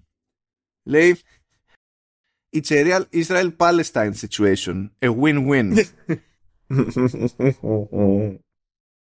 ούτε, ούτε, ούτε πάγγελια. Δηλαδή, αν τώρα είχε βγει αυτή η σεζόν και είχε πέσει σε αυτό το timing, θα είχαν ε, πέσει κεφάλια. Ε. πέσει κεφάλια. Εδώ μου σκάει αυτό τελείω έτσι απροειδοποίητα και λέω, οπ, οπ, οπ, τι έχουμε εδώ. Α, και όσο συμβαίνουν όλα αυτά, βλέπουμε και, αν θυμάστε από την προηγούμενη σεζόν, ότι το περίπου πνεύμα της Νάτσια κατοικοεδρεύει σε μια κούκλα που της μοιαζει που δεν της έχουν δώσει όνομα, οπότε τη φωνάζουν Ντόλι και καλά επειδή είναι Ντόλ. Ε, η κούκλα θεωρεί ότι όλοι την έχουν γραμμένη, σηκώνεται και φεύγει και καταλήγουν και την κυνηγάνε Νάτζια και Νάντορ μαζί και τέτοια ε, πηγαίνει από άψυχο σώμα σε άψυχο σώμα μέχρι να φτάσει σε ένα τεράστιο φουσκωτό αρουραίο. Ποιος έχει φουσκωτό αρουραίο σε μέγεθος ορόφου, σε ύψος ορόφου, δεν ξέρω, αλλά συνέβη. Και τελικά επανήλθε με τα παρακάλια τέλος πάντων στη, στο αρχικό της σώμα και από όλη αυτή την κόντρα, γιατί μον, μονίμως Νάτζια και Ντόλι βριζόντουσαν αλλά και υποστηριζόντουσαν Ταυτό, δηλαδή από τη μια στιγμή στην άλλη. Έπαιζε τελείως δηλαδή ανομαλία. Και ήταν και ο Νάντορ δίπλα το παρακολουθούσε αυτό και δεν καταλάβαινε Χριστό. Που εδώ δεν καταλαβαίνει άλλα, σιγά που θα καταλάβαινε αυτό. Αλλά τέλος πάντων υποτίθεται ότι βγάλουν το συμπέρασμα και οι δύο, και η Ντόλη και η Νάζια, ότι αντιμετωπίζουν το ίδιο πρόβλημα. Ότι και οι δύο καταπιέζουν εδώ και καιρό τα συναισθήματά τους. Και αποφασίζουν ότι θα αλλάξει αυτό προχωρώντας. Σίγουρα δεν θα αλλάζει όμως το επόμενο επεισόδιο διότι υποτίθεται ότι έχουμε την επέτειο της στέψης του Νάντορ. Της ένταξης, συγγνώμη, της ένταξης. Της ένταξης. Της ένταξης, ναι. Είναι, είναι όταν, ό, όταν παίρνεις αξίωμα ως άτομο, είναι σαν να μπαίνει στην Ευρωπαϊκή Ένωση. Εντάξει, εντάξει τα έχουμε πει αυτά, μετά ξαναλέμε. Ε, αλλά είναι εξενερωμένος από τη ζωή του, δεν έχει κανένα κέφι. Συνήθως όλοι οι άλλοι του κάνουν γιορτή, ρε παιδί μου, σαν φάση και τυχαίνει την ίδια μέρα να είναι και τα γενέθλια του Κόλλιν. Αλλά αυτή τη φορά τυχαίνει να είναι τα εκατοστά γενέθλια του Κόλλιν. Και είναι μέσα στη μύρλα ο Νάντορ και δεν γουστάρει τίποτα και δεν ασχολείται με κανέναν και δεν ξέρω τι να γίνω. Οι άλλοι για να βοηθήσουν να τον κάνουν να νιώσεις λίγο καλύτερα, λέει να κάνεις καμιά δουλειά, ξέρω εγώ, να αισθανθείς ότι κάτι κατάφερες. Και του δίνουν να πάει να εισπράξει κάτι χρέη από κάτι βαμπύρ που ε, δεν πληρώνουν εισφορές στο Συμβούλιο εδώ και 132 χρόνια. Πηγαίνει λοιπόν εκεί και μένει έκπληκτος ο Νάντορ διότι συνειδητοποιεί ότι υπάρχουν wellness vampires. Φοβερό concept wellness vampires. Είναι μια τύπησα εκεί πέρα η Τζαν. Φαίνονται όλοι οι ψυχοπαθείς. Ε, κάθονται, κάνουν γιόγκα, κάνουν διάφορες ομαδικές ε, ξέρω, δραστηριότητες, ασχολούνται με τη μαγειρική, κάνουν διάφορα κουφάλα, φαίνονται σάικος όλοι. Και όλοι είναι βαμπύρ και βγάζουν, έχουν αφαιρέσεις τους κοινόδοντες και τους αφαιρούν κάθε μέρα από την αρχή γιατί υποτίθεται ότι όταν την πέφτουν για ύπνο ε, ξαναβγάζουν τους κοινόδοντες. Ναι, ναι, θεραπεύονται πες. Ε, συγκινείται ο, ο Νάντορ υιοθετεί το ανάλογο Λούκα ή Τίλας ε, και αποφασίσει να μείνει με αυτούς.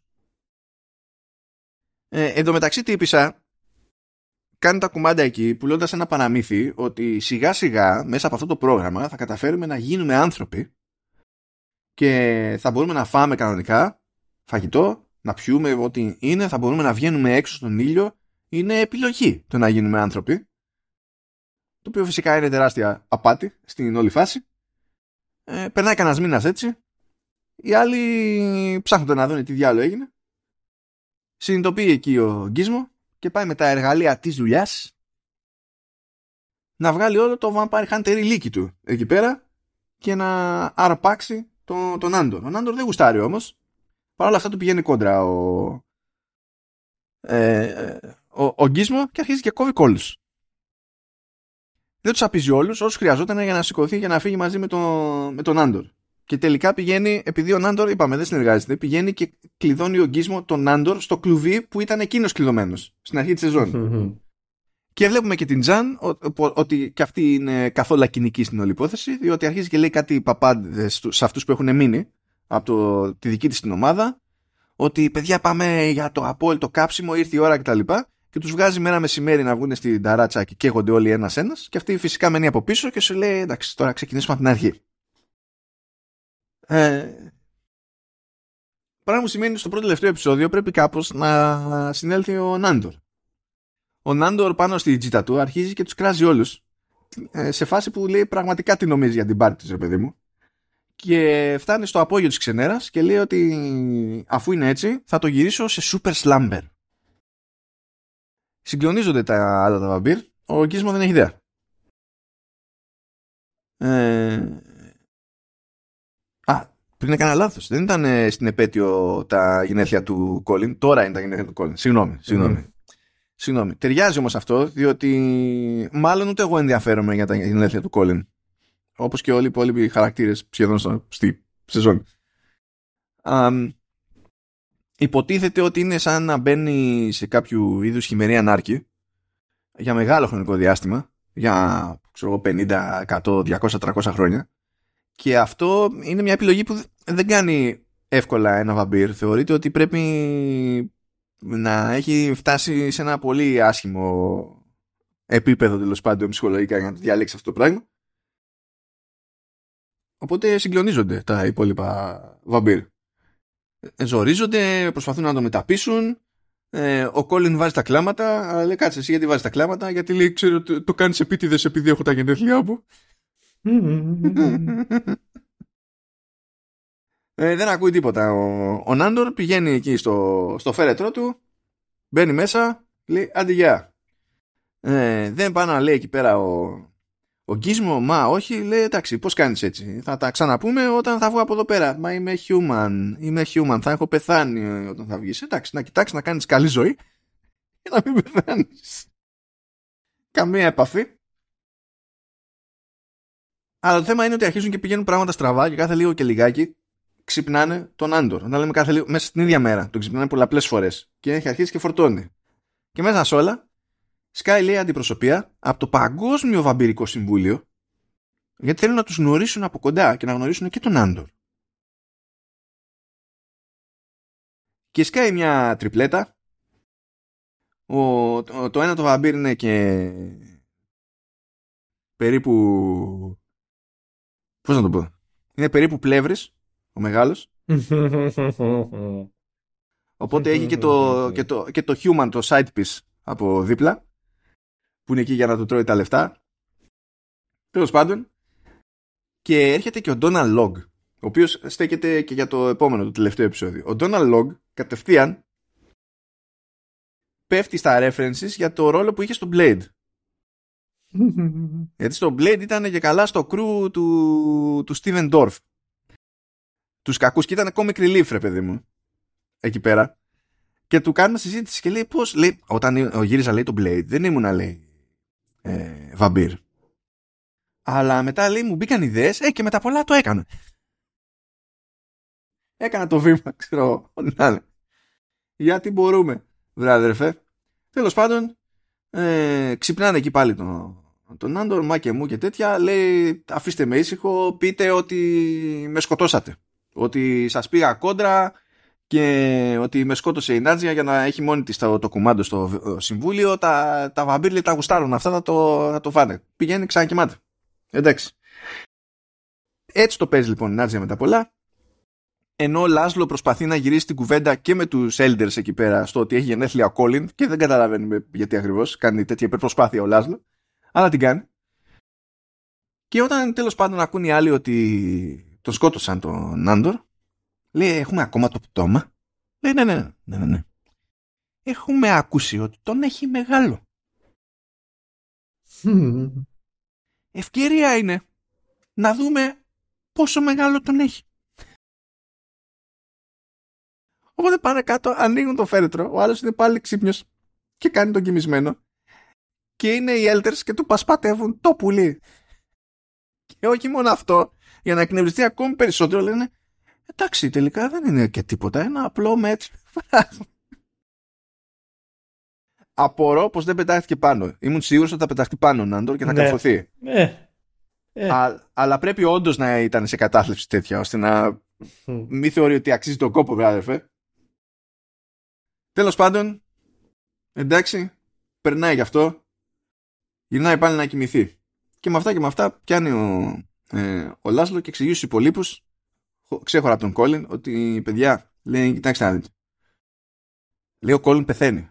Λέει καλά, λέει, τι παρα... όλοι πεθαίνουμε. όχι, όχι. Ε, λέει ο Κόλιν πεθαίνει και πεθαίνει σήμερα. Λέει όταν το ξημέρωμα θα πεθάνει ο Κόλιν. Λέει τι, γιατί λέει βρήκα μια πληροφορία εκεί στα βιβλία που έχουμε λέει στη βιβλιοθήκη του Συμβουλίου ε, που το είδαμε το πλάνο ότι έσκησε μια σελίδα από ένα βιβλίο αλλά επειδή στις προηγούμενες του ατάκες όλο έψαχνε για πορνοβιβλία είναι στημένη έτσι αυτή η σκηνή ώστε ο θεατής να σκέφτεται αυτόματα ότι προφανώς είδε κάποιο σκίτσο που του άρεσε και θέλει να το κρατήσει για να τον παίζει. Ήταν έτσι στημένο.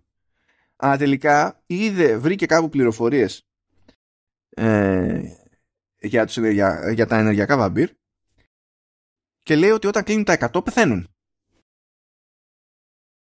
Και γι' αυτό άραξε τις φιλίες και τα κολλητηλίκια με τον Κόλιν.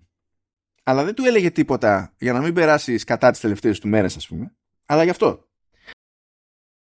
Και ήδη έχει αρχίσει και ζορίζεται ο Κόλιν, το οποίο για κάποιο λόγο ε, μεταφράζεται στο ότι αρχίζει και κλάνει ακατάπαυστα καθώς κοντεύει η ώρα του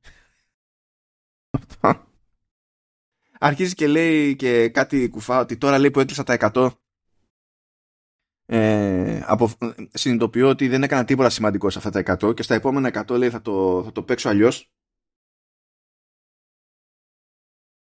Ε, για, να, για να μας το πει αυτό χρησιμοποιεί και μια συγκεκριμένη ατάκα λέει ότι θα έχω νέο μότο λέει στο εξής Young, dumb and full of cum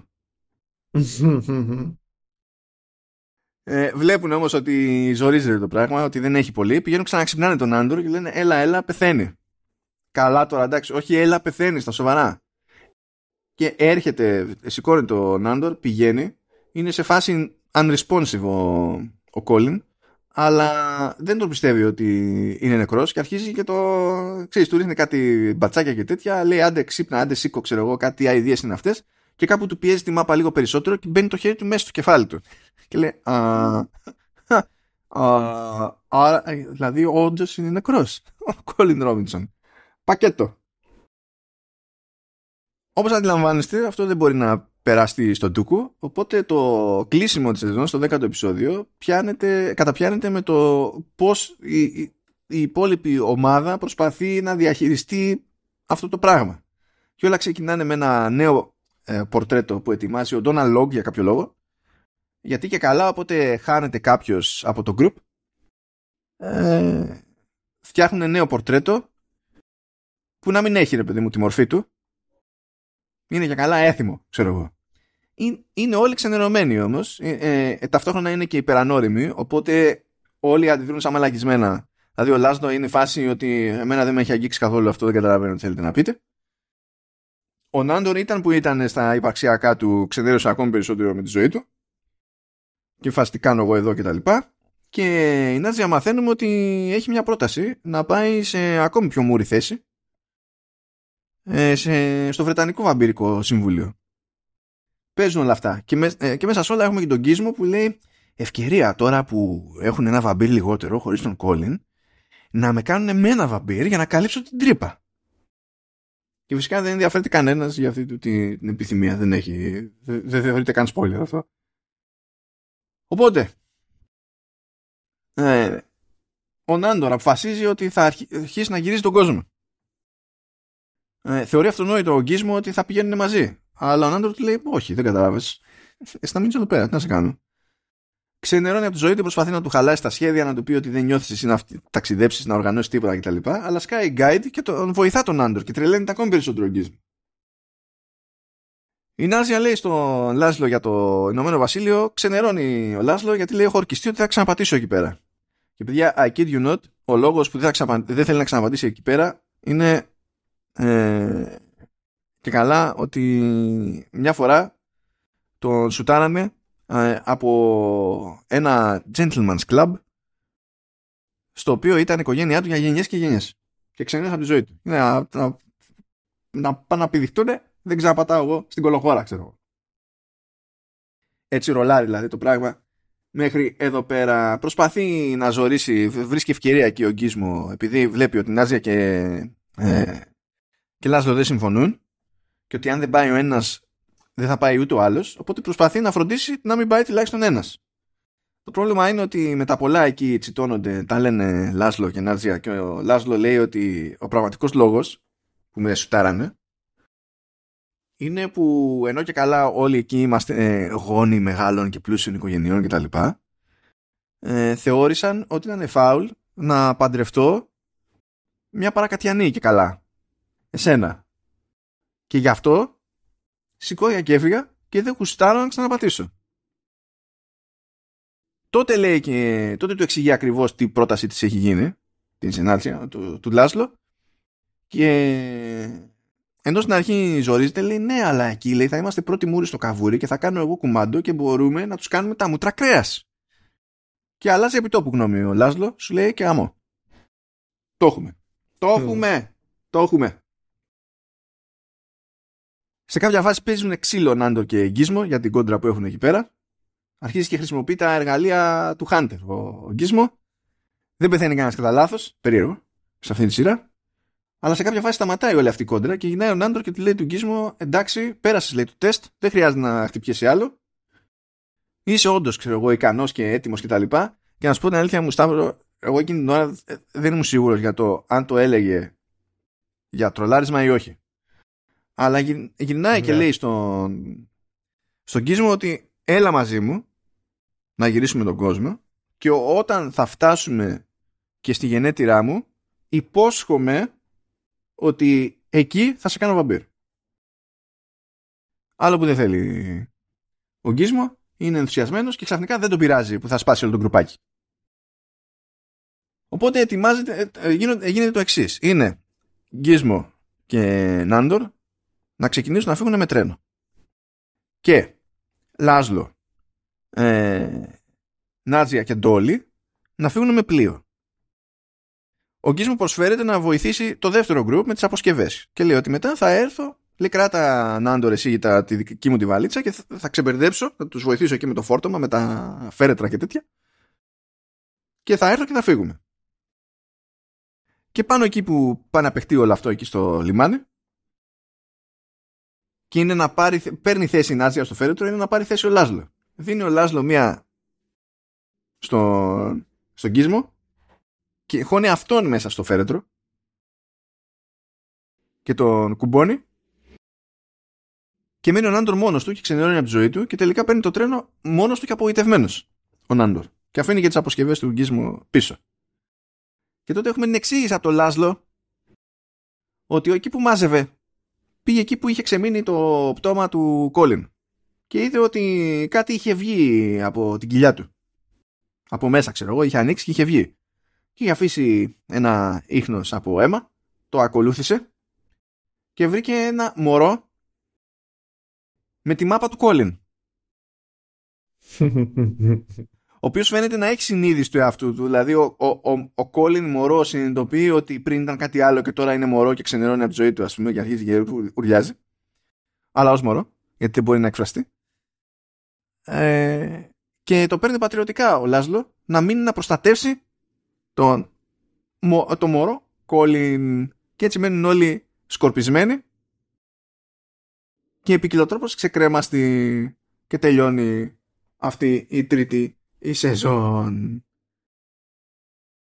Ελπίζω να φάνηκε ότι όντως αυτή τη φορά είχαμε εξέλιξη σε όλα τα μέτωπα και ότι πέρα από τις φαρσοκαταστάσεις, πέρα από τη φαρσοκομωδία και επιστροφές έτσι κλασικών ε, φράσεων σε παραλλαγές μάλιστα διότι υπάρχει το fucking guy αλλά επειδή αυτή τη φορά έχουμε και την τύψα που λέγεται guide είναι και το fucking guide.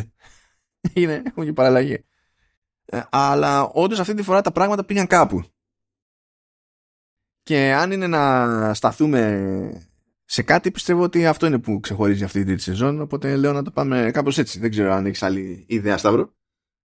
Ναι, αυτό το οποίο ήθελα να σχολιάσω είναι ότι θυμάμαι πριν ξεκινήσω τη τρίτη σεζόν γιατί εγώ το είδα το What We Do in the Shadows λιγάκι πριν βγει η τρίτη σεζόν εγώ τις είχα, τις είχα ευχαριστηθεί τις πρώτες δύο δηλαδή δεν είπα πω πω δεν θέλω να δω τίποτα άλλο ενώ Φερρυπίν μάλιστα και ποια εποχή ήταν. Είχα κάτσει και είχα δει, εκείνες τη, είχα ξεκινήσει εκείνο το διάστημα και έβλεπα και το Καλά που είναι στον Παράδεισο, την κωμωδία. Είναι στον Παράδεισο. The, the, good, the Good Place. Α, αυτό δεν το έχω δει, ναι. Αλλά, ναι, OK. Okay. Ναι. Και αυτό το είδα, ξέρεις, εκεί το ευχαριστήθηκα και θεωρείται, ξέρεις, πολύ καλή κωμωδία το Bad Place, Good Place λέγεται. Όχι, είναι The Good Place. The Good Place, μπράβο. Λοιπόν, ε, όντως, ξέρεις, το είδα κάποια στιγμή λιγάκι σαν να το βαρέθηκα, είπα να προχωρήσω παρακάτω, τέλος πάντων δεν έδωσα πολύ πόνο με το ε, Good Place. Αυτό όμως το οποίο ισχύει με το What We Do in the Shadows είναι ότι συνέχισα να το βλέπω. Βγήκε και η τρίτη σεζόν. Πριν ξεκινήσω λοιπόν πετυχαίνω κάποια σχόλια για, το, για, τη, για τη σειρά, για τη σεζόν η οποία είχε έρθει και ήταν ανάμεικτα τα συναισθήματα. Δηλαδή πολλοί ήταν αυτοί οι οποίοι λέγαν πω, πω ότι τα Spy καινούργια σεζόν είναι μακράν η καλύτερη σεζόν και ήταν και άλλοι αρκετοί οι οποίοι λέγαν πω πω πω πω τι μαυροχάλι είναι αυτό. Σόπα, δεν, δεν είχα εικόνα, για πες. Ναι. Είμαι περίεργος να δω τι, πώς, πώς το είχαν χωρίσει. Ναι, και αυτό το, σου λέει ότι είναι αρκετά διαφορετική. Και αυτό ήταν αυτόματα πρόβλημα δηλαδή. Ναι. Δεν έχει σημασία πώς είναι διαφορετική η σεζόν αυτή. Άμα είναι διαφορετική είναι πρόβλημα κατευθείαν. Όχι, είναι ότι τους άρεσε το στυλ την προηγούμενη φορά, ότι ήταν λίγο, πώς να σου πω, πιο μαζεμένα τα story, δεν είχαν arc γενικότερα. Ήταν αυτό ακριβώς το οποίο γύρισες και είπες εσύ. Που είπες ότι φαινόταν σαν ένα κολάζ από διαφορετικά σκετσάκια. Εντάξει, δεν είναι κακό αυτό το, το πράγμα, αλλά δεν υπάρχει και λόγος να είναι και μονόχνοτο. Γιατί η, η, η εντύπωση, αν ήθελα να είναι καθαρά σκετσάκια, πιστεύω ότι θα έπρεπε να είναι πιο σφιχτά ακόμη, πιο μικρά και θα έπρεπε να είναι πιο καλοδουλεμένα ώστε σχεδόν κάθε σκετσάκι να είναι ξεκάθαρη επιτυχία πέρα από κάθε αμφιβολία. Γιατί το point θα ήταν το sketch. Ναι, ναι, ναι, εγώ το καταλαβαίνω. Εγώ να σου πω την αλήθεια, μου άρεσε καλύτερα η συγκεκριμένη σεζόν μου άρεσε η εξέλιξη, όπως σου είπα και πιο πριν, η εξέλιξη των χαρακτήρων έτσι όπως γίνεται. Και μετά είχε και μερικά επεισόδια τα οποία ήταν πολύ ωραία. Δηλαδή το καζίνο είναι, είναι ωραίο επεισόδιο. Τώρα από εκεί και πέρα η ομορφιά του What We Do in the Shadows είναι απλά να αφαιθεί στη χαζομάρα και να το ευχαριστηθείς. Ε, έχει αρκετή πλάκα τα references τα οποία κάνουν σε, ξέρεις, στο συγκεκριμένο είδος όπως, ε, σε αυτή, όπως είδαμε και πιο πριν. Ειδικά στις πιο παλιές σεζόν έδωσε περισσότερο πόνο. Ναι, αυτό το οποίο έχει τώρα με το που παίζουν τα παιχνίδια τους όπως κάνανε στο Twilight. Ε, από εκεί και πέρα είναι, πώς να το θέσω, είναι smooth ε, happy TV. Δηλαδή ούτε πολύ βαρύ είναι ούτε τίποτα. Αυτό το οποίο ισχύει, αυτό το οποίο εγώ ένιωσα ότι, ξέρεις, οποίος εξελίχθηκε σε ένα σημείο ε, λιγότερο, είναι ο Γκίσμο. Ναι, θα την πήγαινα εκεί την κουβέντα, όχι με τη μία στον Γκίσμο, απλά θα ήθελα να πούμε λίγο ποιος εξελίχθηκε περισσότερο και ποιος λιγότερο, ρε παιδί μου, και πώς μας κάθεται αυτό. Εγώ το πιέσα από την Δεν πειράζει κανένα πρόβλημα. Ε, σίγουρα περισσότερο από όλους, αυτό το οποίο υπάρχει μεγάλη διαφορά είναι κυρίως στα, στα αγόρια της παρέας, δηλαδή στο Λάσλο και στον Άντορ. Ε, ως, ως γνωστόν ο Κόλιν δεν είναι αγόρι της παρέας, πόσο δε μάλλον ο, ο Κίσμος. Τώρα όμως αυτό το οποίο ισχύει, αυτό το οποίο εγώ έχω να πω σε συγκεκριμένη περίπτωση για για αυτούς είναι το ότι ο Κόλιν Φερρυπίν δεν έχω να πω ότι ξέρεις παίζει, δεν εξελίσσεται το ίδιο. Αυτό το οποίο εγώ αισθάνομαι για τον Κόλιν είναι ότι ο Κόλιν παίζει περισσότερο. Δηλαδή έχει πιο πολλά πράγματα να δεις από τον Κόλιν από ότι τις άλλες σεζόν. Αυτό εγώ αισθάνομαι. Και η αλήθεια είναι ότι η μεγάλη διαφορά μεταξύ αυτών των δύο, γιατί δεν είναι ότι ξέρεις, δεν γίνεται τίποτα με την άδεια. Ή... Ακόμα και το σχολείο μου το οποίο έκανε για το Colin Robinson, δεν μπορώ να πω ότι ξέρεις, δεν γίνεται τίποτα και για αυτούς. Αλλά αυτό το οποίο εγώ θέλω να, να θέσω και να πω σε συγκεκριμένη περίπτωση είναι το εξής. Ότι βρε παιδί μου τις προηγούμενες σεζόν πάλι και ο Κόλιν αυτού και ο Νάντορ και ο Λάσλο είχαν rough patches. Είχαν στιγμές στις οποίες ξέρεις, πέφτανε προς τα κάτω, δεν τους πήγαιναν καλά. Αλλά εκεί σύγκανε τα δόντια και ότι ήταν το καταφέρναν. Σε αυτή τη σεζόν, η, ειδικά ο Νάντορ έχει κατήφια.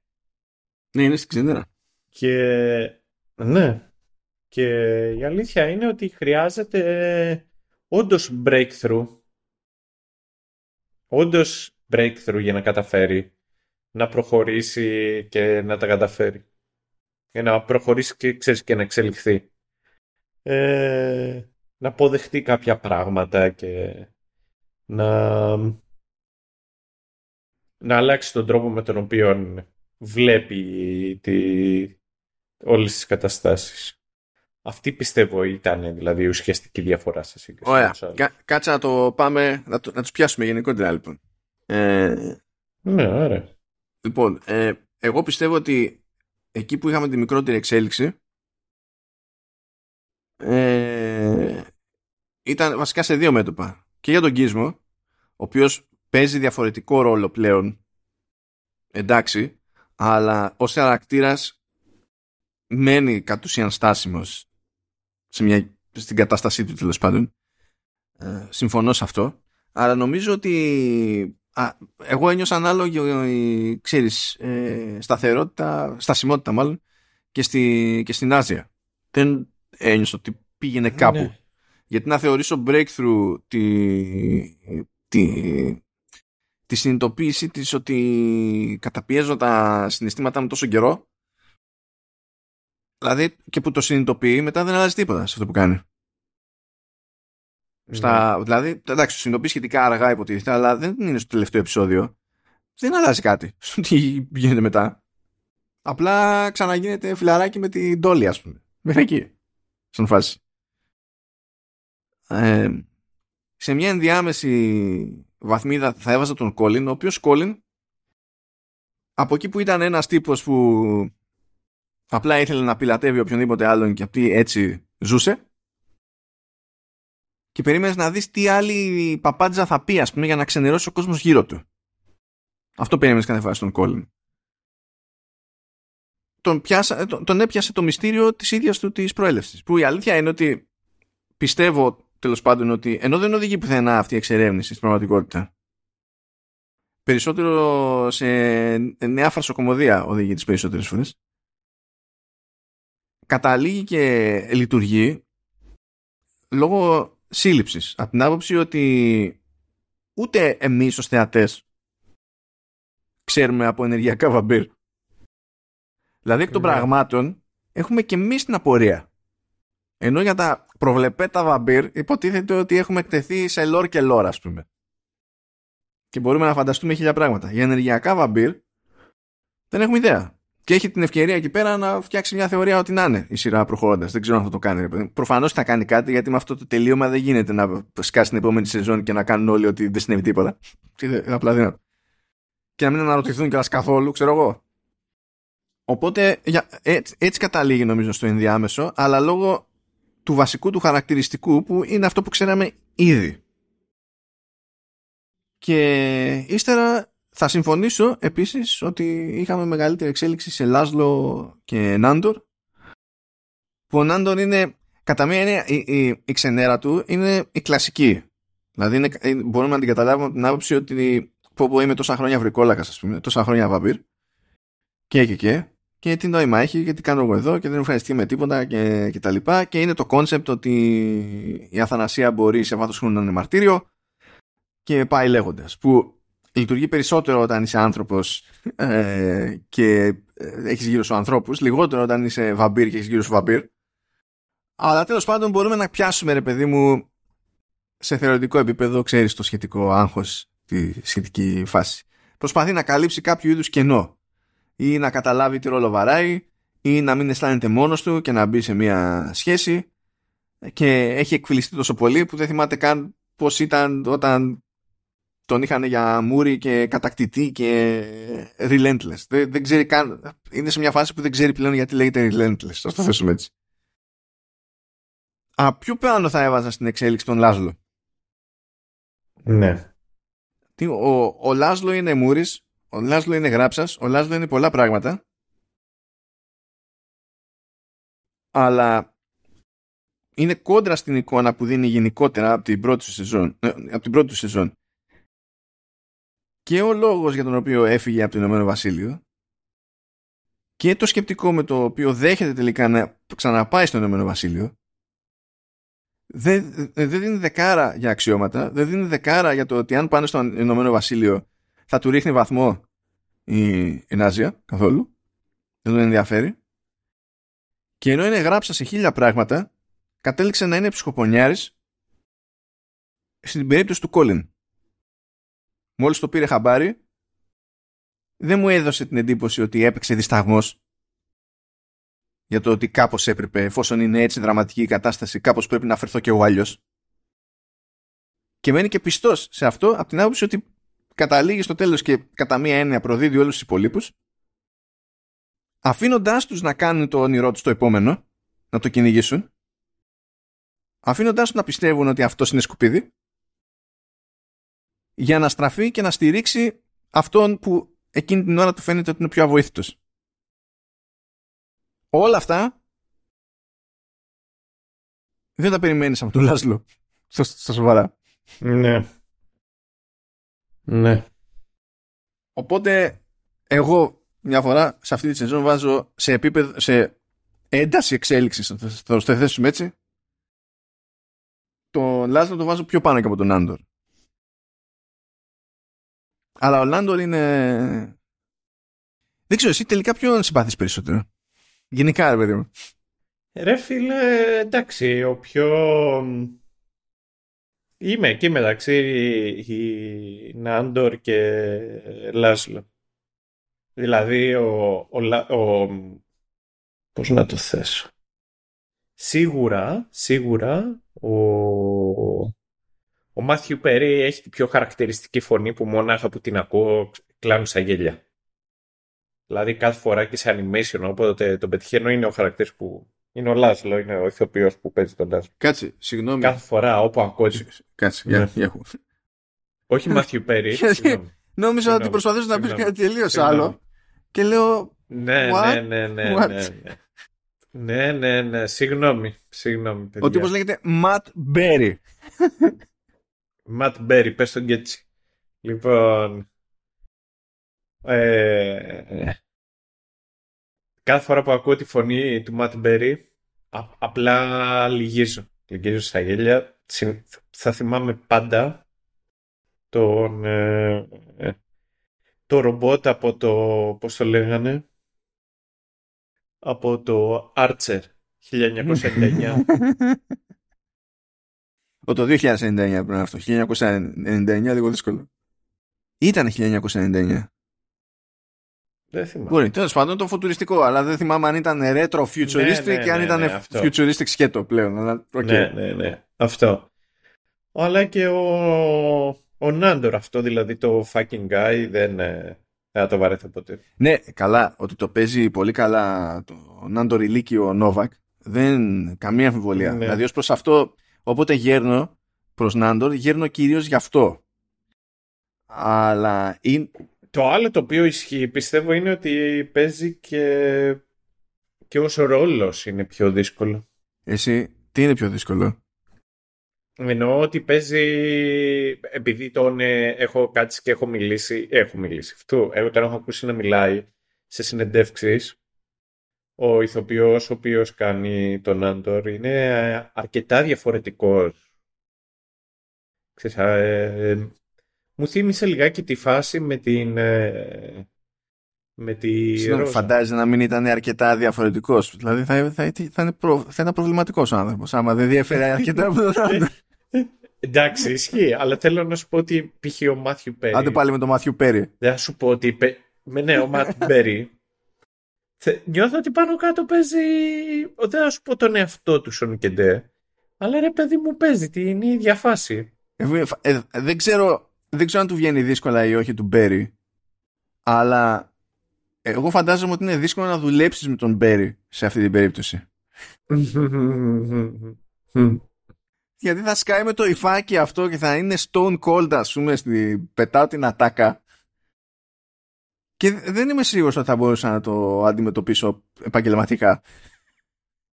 Πράγμα. είναι, είναι. ε, ε, δεν- δεν- κα- μου κάνει κλικ. Δηλαδή, αν ε, αύριο μεθαύριο φτιάξω το δικό μου AI Butler, θέλω αυτή τη φωνή. Αποδέχομαι, είναι πολύ καλή ιδέα. Είναι, είναι, είναι πάρα πολύ καλή ιδέα. Θέλω να σου πω πάντως ότι στο, 2000 το 2015 στο The SpongeBob Movie Sponge Out of Water έκανε τον Bubbles the Dolphin. Στο Disenchantment ε, που το έχω δει και αυτό παίζει, κάνει το ουρουνάκι που ήταν Mortimer νομίζω. Δεν το, δεν το έχω δει. Και είναι και τέτοιο, είναι και, είναι και main στο Κραπόπολης. Ναι, ναι, ναι, ναι. Δεν μου κάνει καμία εντύπωση. Έχει πάρα πολύ χαρακτηριστική φωνή, τώρα δεν είναι αυτά. Ε, το ύφος, το ύφος, δηλαδή είναι η φωνή, είναι εντάξει η άρθρος και τα λοιπά, αλλά αυτό το ύφος, ρε φίλε. Δηλαδή, μπαίνει σε κάποια φάση εκεί που έχει φτιάξει, έχει κόψει το μαλλί ο άλλος και το έχει γυρίσει σε ητήλα και τον βλέπει για πρώτη φορά με αυτό το στυλ μέσα στο κλουβί και γυρνάει το άτομο. Και λέει, Who the fuck is that guy? Και το, το ζει, είναι, είναι, είναι shocked. είναι πραγματικά shocked. Ποιον, ποιον άγνωστο βάλαμε στο σπίτι μας μέσα, ξέρω εγώ, και τα λοιπά, τι τον έχουμε εδώ πέρα. Και εντάξει, τι, τι να... Α, και έκανε... Τι έκανε; Όχι ρε φίλε, έκανε και το... Έκανε και τη φωνή ε, ε, droid στο The Book of Boba Fett. Τι σου με να πάθεις. Αλλά όχι, εντάξει, εντάξει. Ναι, είχες δίκιο, είναι Archer 1999. Είχες δίκιο, άρα πρέπει να ήταν retro futuristic something or other. Σαν concept. Μμμ. Γιατί θυμάμαι εκεί διάστημα και τα λοιπά, αλλά ναι, είναι λίγο, είναι λίγο σχετικό. Ε, τι να πω. Ε, δεν ξέρω που θα πάνε. Στην ουσία είμαστε στη μέση της σειράς με τη λογική ότι έχουν βγει άλλες δύο σεζόν. Αναμένεται άλλη μία, άρα τρεις έχουμε να καλύψουμε ακόμη. Απλά δεν έχει, διατε- δεν έχει σκάσει η τρίτη. Και με λίγο περίεργο προγραμματισμό μπορεί και να καταφέρουμε να καταπιαστούμε με την τρίτη όταν θα είναι και φρέσκια. Μπορεί, θα το δούμε. Ναι, μπορεί. Μπορεί, δεν ξέρω. Ένα, αλλά και μετά από την άλλη Εξαρτάται. Είναι filler. Για όσους ε, αναρωτιέστε. Ναι, ό, όταν, όταν δημιουργείται κάποιο ζήτημα στον προγραμματισμό ε, και πρέπει να λυθεί αυτό. Στο δικό μας, σαν ε, showrunners δηλαδή, το τι να πιάσουμε, το τι να μην πιάσουμε. Έτσι, είχαμε κάνει το πείραμα με τον Dark και γι' αυτό το λόγο είπαμε να πιάσουμε και κάτι ξέρεις, πιο ανάλαφρο την επόμενη φορά όταν ε, πιάνουμε κάτι σαν... Έχουμε, καλό είναι πάντως να έχουμε πάντα κάτι τέτοιο. Να έχουμε ένα τέτοιο στην άκρη, ναι. ρε παιδί μου, για να πούμε ότι χωνόμαστε. Κάπως. Ναι, ναι. Είναι... Έχει την αξία του. Πάντως την επόμενη φορά σίγουρα θα έχουμε πρίξερ ε, δεν θα ασχοληθούμε μόνο με, τη, με το τι γίνεται στη σειρά. Θα ασχοληθούμε και με πράγματα που, που είπε ο Άλαν Ρίτσον για το ρόλο. Διότι έχει πει κάτι παπάντζες που δεν ξέρω δεν ξέρω γιατί τις αντιμετωπίζουν αντιμετωπίζονται στα σοβαρά αυτές τις παπάντζες που έχει πει γιατί είναι ξεκάθαρα παπάντζες καταλαβαίνω γιατί τις έχει πει αλλά υπήρχε πάντα επιλογή ναι. να μην τις πει ναι. Εντάξει. Θα πιάσουμε και κάτι παρασκηνιακό δηλαδή, βράδερφε, γιατί δεν θα μπορούσα να κρατηθώ, το ξέρω. Πάντως μέχρι στιγμής. μέχρι στιγμής. δεν το, δεν το έχω δει όλο το Ρίτσερ, τέλος πάντων. Δεν έχω δει όλα τα πρόχειρα επεισόδια του Ρίτσερ. Ναι, και εγώ είμαι ένα, δύο πίσω. Αλλά κάτσε, εγώ, εγώ έχω δει μόνο τα δύο πρώτα βασικά, οπότε είμαι αρκετά πίσω. Όχι, εγώ έχω δει παραπάνω. Αλλά με, με αυτά τα πρώτα δείγματα από τα πρώτα δύο επεισόδια αυτή τη σεζόν δεν προβλέπεται να πάθω αυτό που έπαθα με τη μετάφραση του στο What We Do in the Shadows.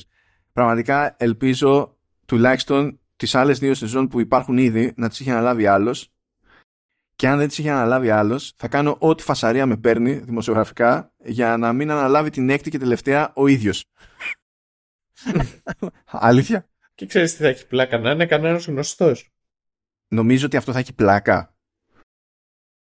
Ε, ε τι, ε, τι, τι, άλλο να σου πω. Γιατί άμα είναι κάποιος γνωστός μου, γιατί όντως γνωρίζω και άλλους που κάνουν μετάφραση και τα λοιπά. Και εγώ κάνω μετάφραση, απλά δεν κάνω μετάφραση σε σειρές. Ε, αλλά ε, εκεί δεν θα με κρατάει ούτε η ντροπή πίσω θα πάω και θα μου τζώσω κατευθείαν. Θα αρχίσω τα πινελίκια. Γιατί θα γνωριζόμαστε και θα υπάρχει το θάρρος. Δεν θα με νοιάζονται προσχήματα ούτε τίποτα. Και θα αποτρελαθώ εκεί πέρα. Και για να μην νομίζετε ότι, Ω, εντάξει, και εσύ βέζω, τι ξέρεις τελική από μετάφραση, πού έχεις δυσκολευτεί, ξέρω εγώ. Ενώ εδώ έχουμε, μπορεί να πει κάποιος, ε, είναι πιεστικά τα deadlines πολλές φορές. Ισχύει. Ε, ε, μπορεί ο άλλος να είναι λιωμένο. Ισχύει ξέρω πώς είναι γιατί το κάνω. Αλλά κοιτάξτε να δείτε. Υπάρχει η επιλογή να μεταφράσει κάποιος κείμενο του, ε, ε του ατάκες τέλος πάντων από το What We Do in the Shadows και υπάρχει και ένα πράγμα που έχω ζήσει δυστυχώς πάρα από μία φορά και δηλαδή και η πρώτη θα ήταν αρκετή για μένα η μία ε, να μεταφράζω υπότιτλο από ε, ε δηλώσεις σε εκπομπές